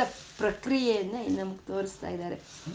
ಅಂದ್ರೆ ಆ ತ್ರೈಲೋಕ್ಯ ಮೋಹನ ಚಕ್ರದಲ್ಲಿ ನಿಂತ್ಕೊಂಡು ಬಂದಿರೋ ಅಂತ ಒಂದು ಐಶ್ವರ್ಯಗಳನ್ನು ತಗೊಂಡು ವಾಪಸ್ ಬರ್ದಲೆ ಆ ಬಿಂದುವರೆಗೂ ಹೋದಂಥ ಅಮ್ಮನ ಮಕ್ಕಳು ಅಂತಂದ್ರೆ, ಅಮ್ಮನ ಮಗ ಅಂದ್ರೆ ಈ ಕಂಚಿ ಮಠದ ಚಂದ್ರಶೇಖರ ಬಾ, ತೀರ್ಥ, ಚಂದ್ರಶೇಖರ ಸರಸ್ವತಿ, ಆ ಸ, ಅವ್ರನ್ನ ಹೇಳ್ತಾರಂತೆ. ಅವರು ಬಿಂದುವರೆಗೂ ಹೋಗಿರೋ ಅಂತ ಅವರು ಅಂತ. ಅಂದ್ರೆ ಅವ್ರು ನಡೆಯಾಡೋ ದೇವರು ಅಂತಾನೆ ಹೇಳೋ ಅಂದ್ರೆ ಈ ಬರೋಂಥ ಸಿದ್ಧಿಗಳು ಯಾವುದು ಬೇಡ ನಮಗೆ, ಈ ಐಶ್ವರ್ಯಗಳು ಯಾವುದು ಬೇಡ.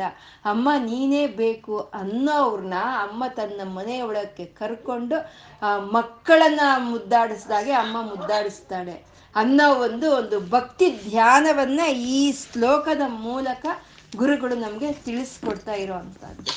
ಈ ಕೊನೆಗೆ ಬರ್ತಾ ಬರ್ತಾ ಬರ್ತಾ ಈ ತತ್ವದ ಒಳಕ್ಕೆ ನಮ್ಮನ್ನ ಗುರುಗಳು ಕರ್ಕೊಂಡು ಹೋಗ್ತಾ ಇದ್ದಾರೆ.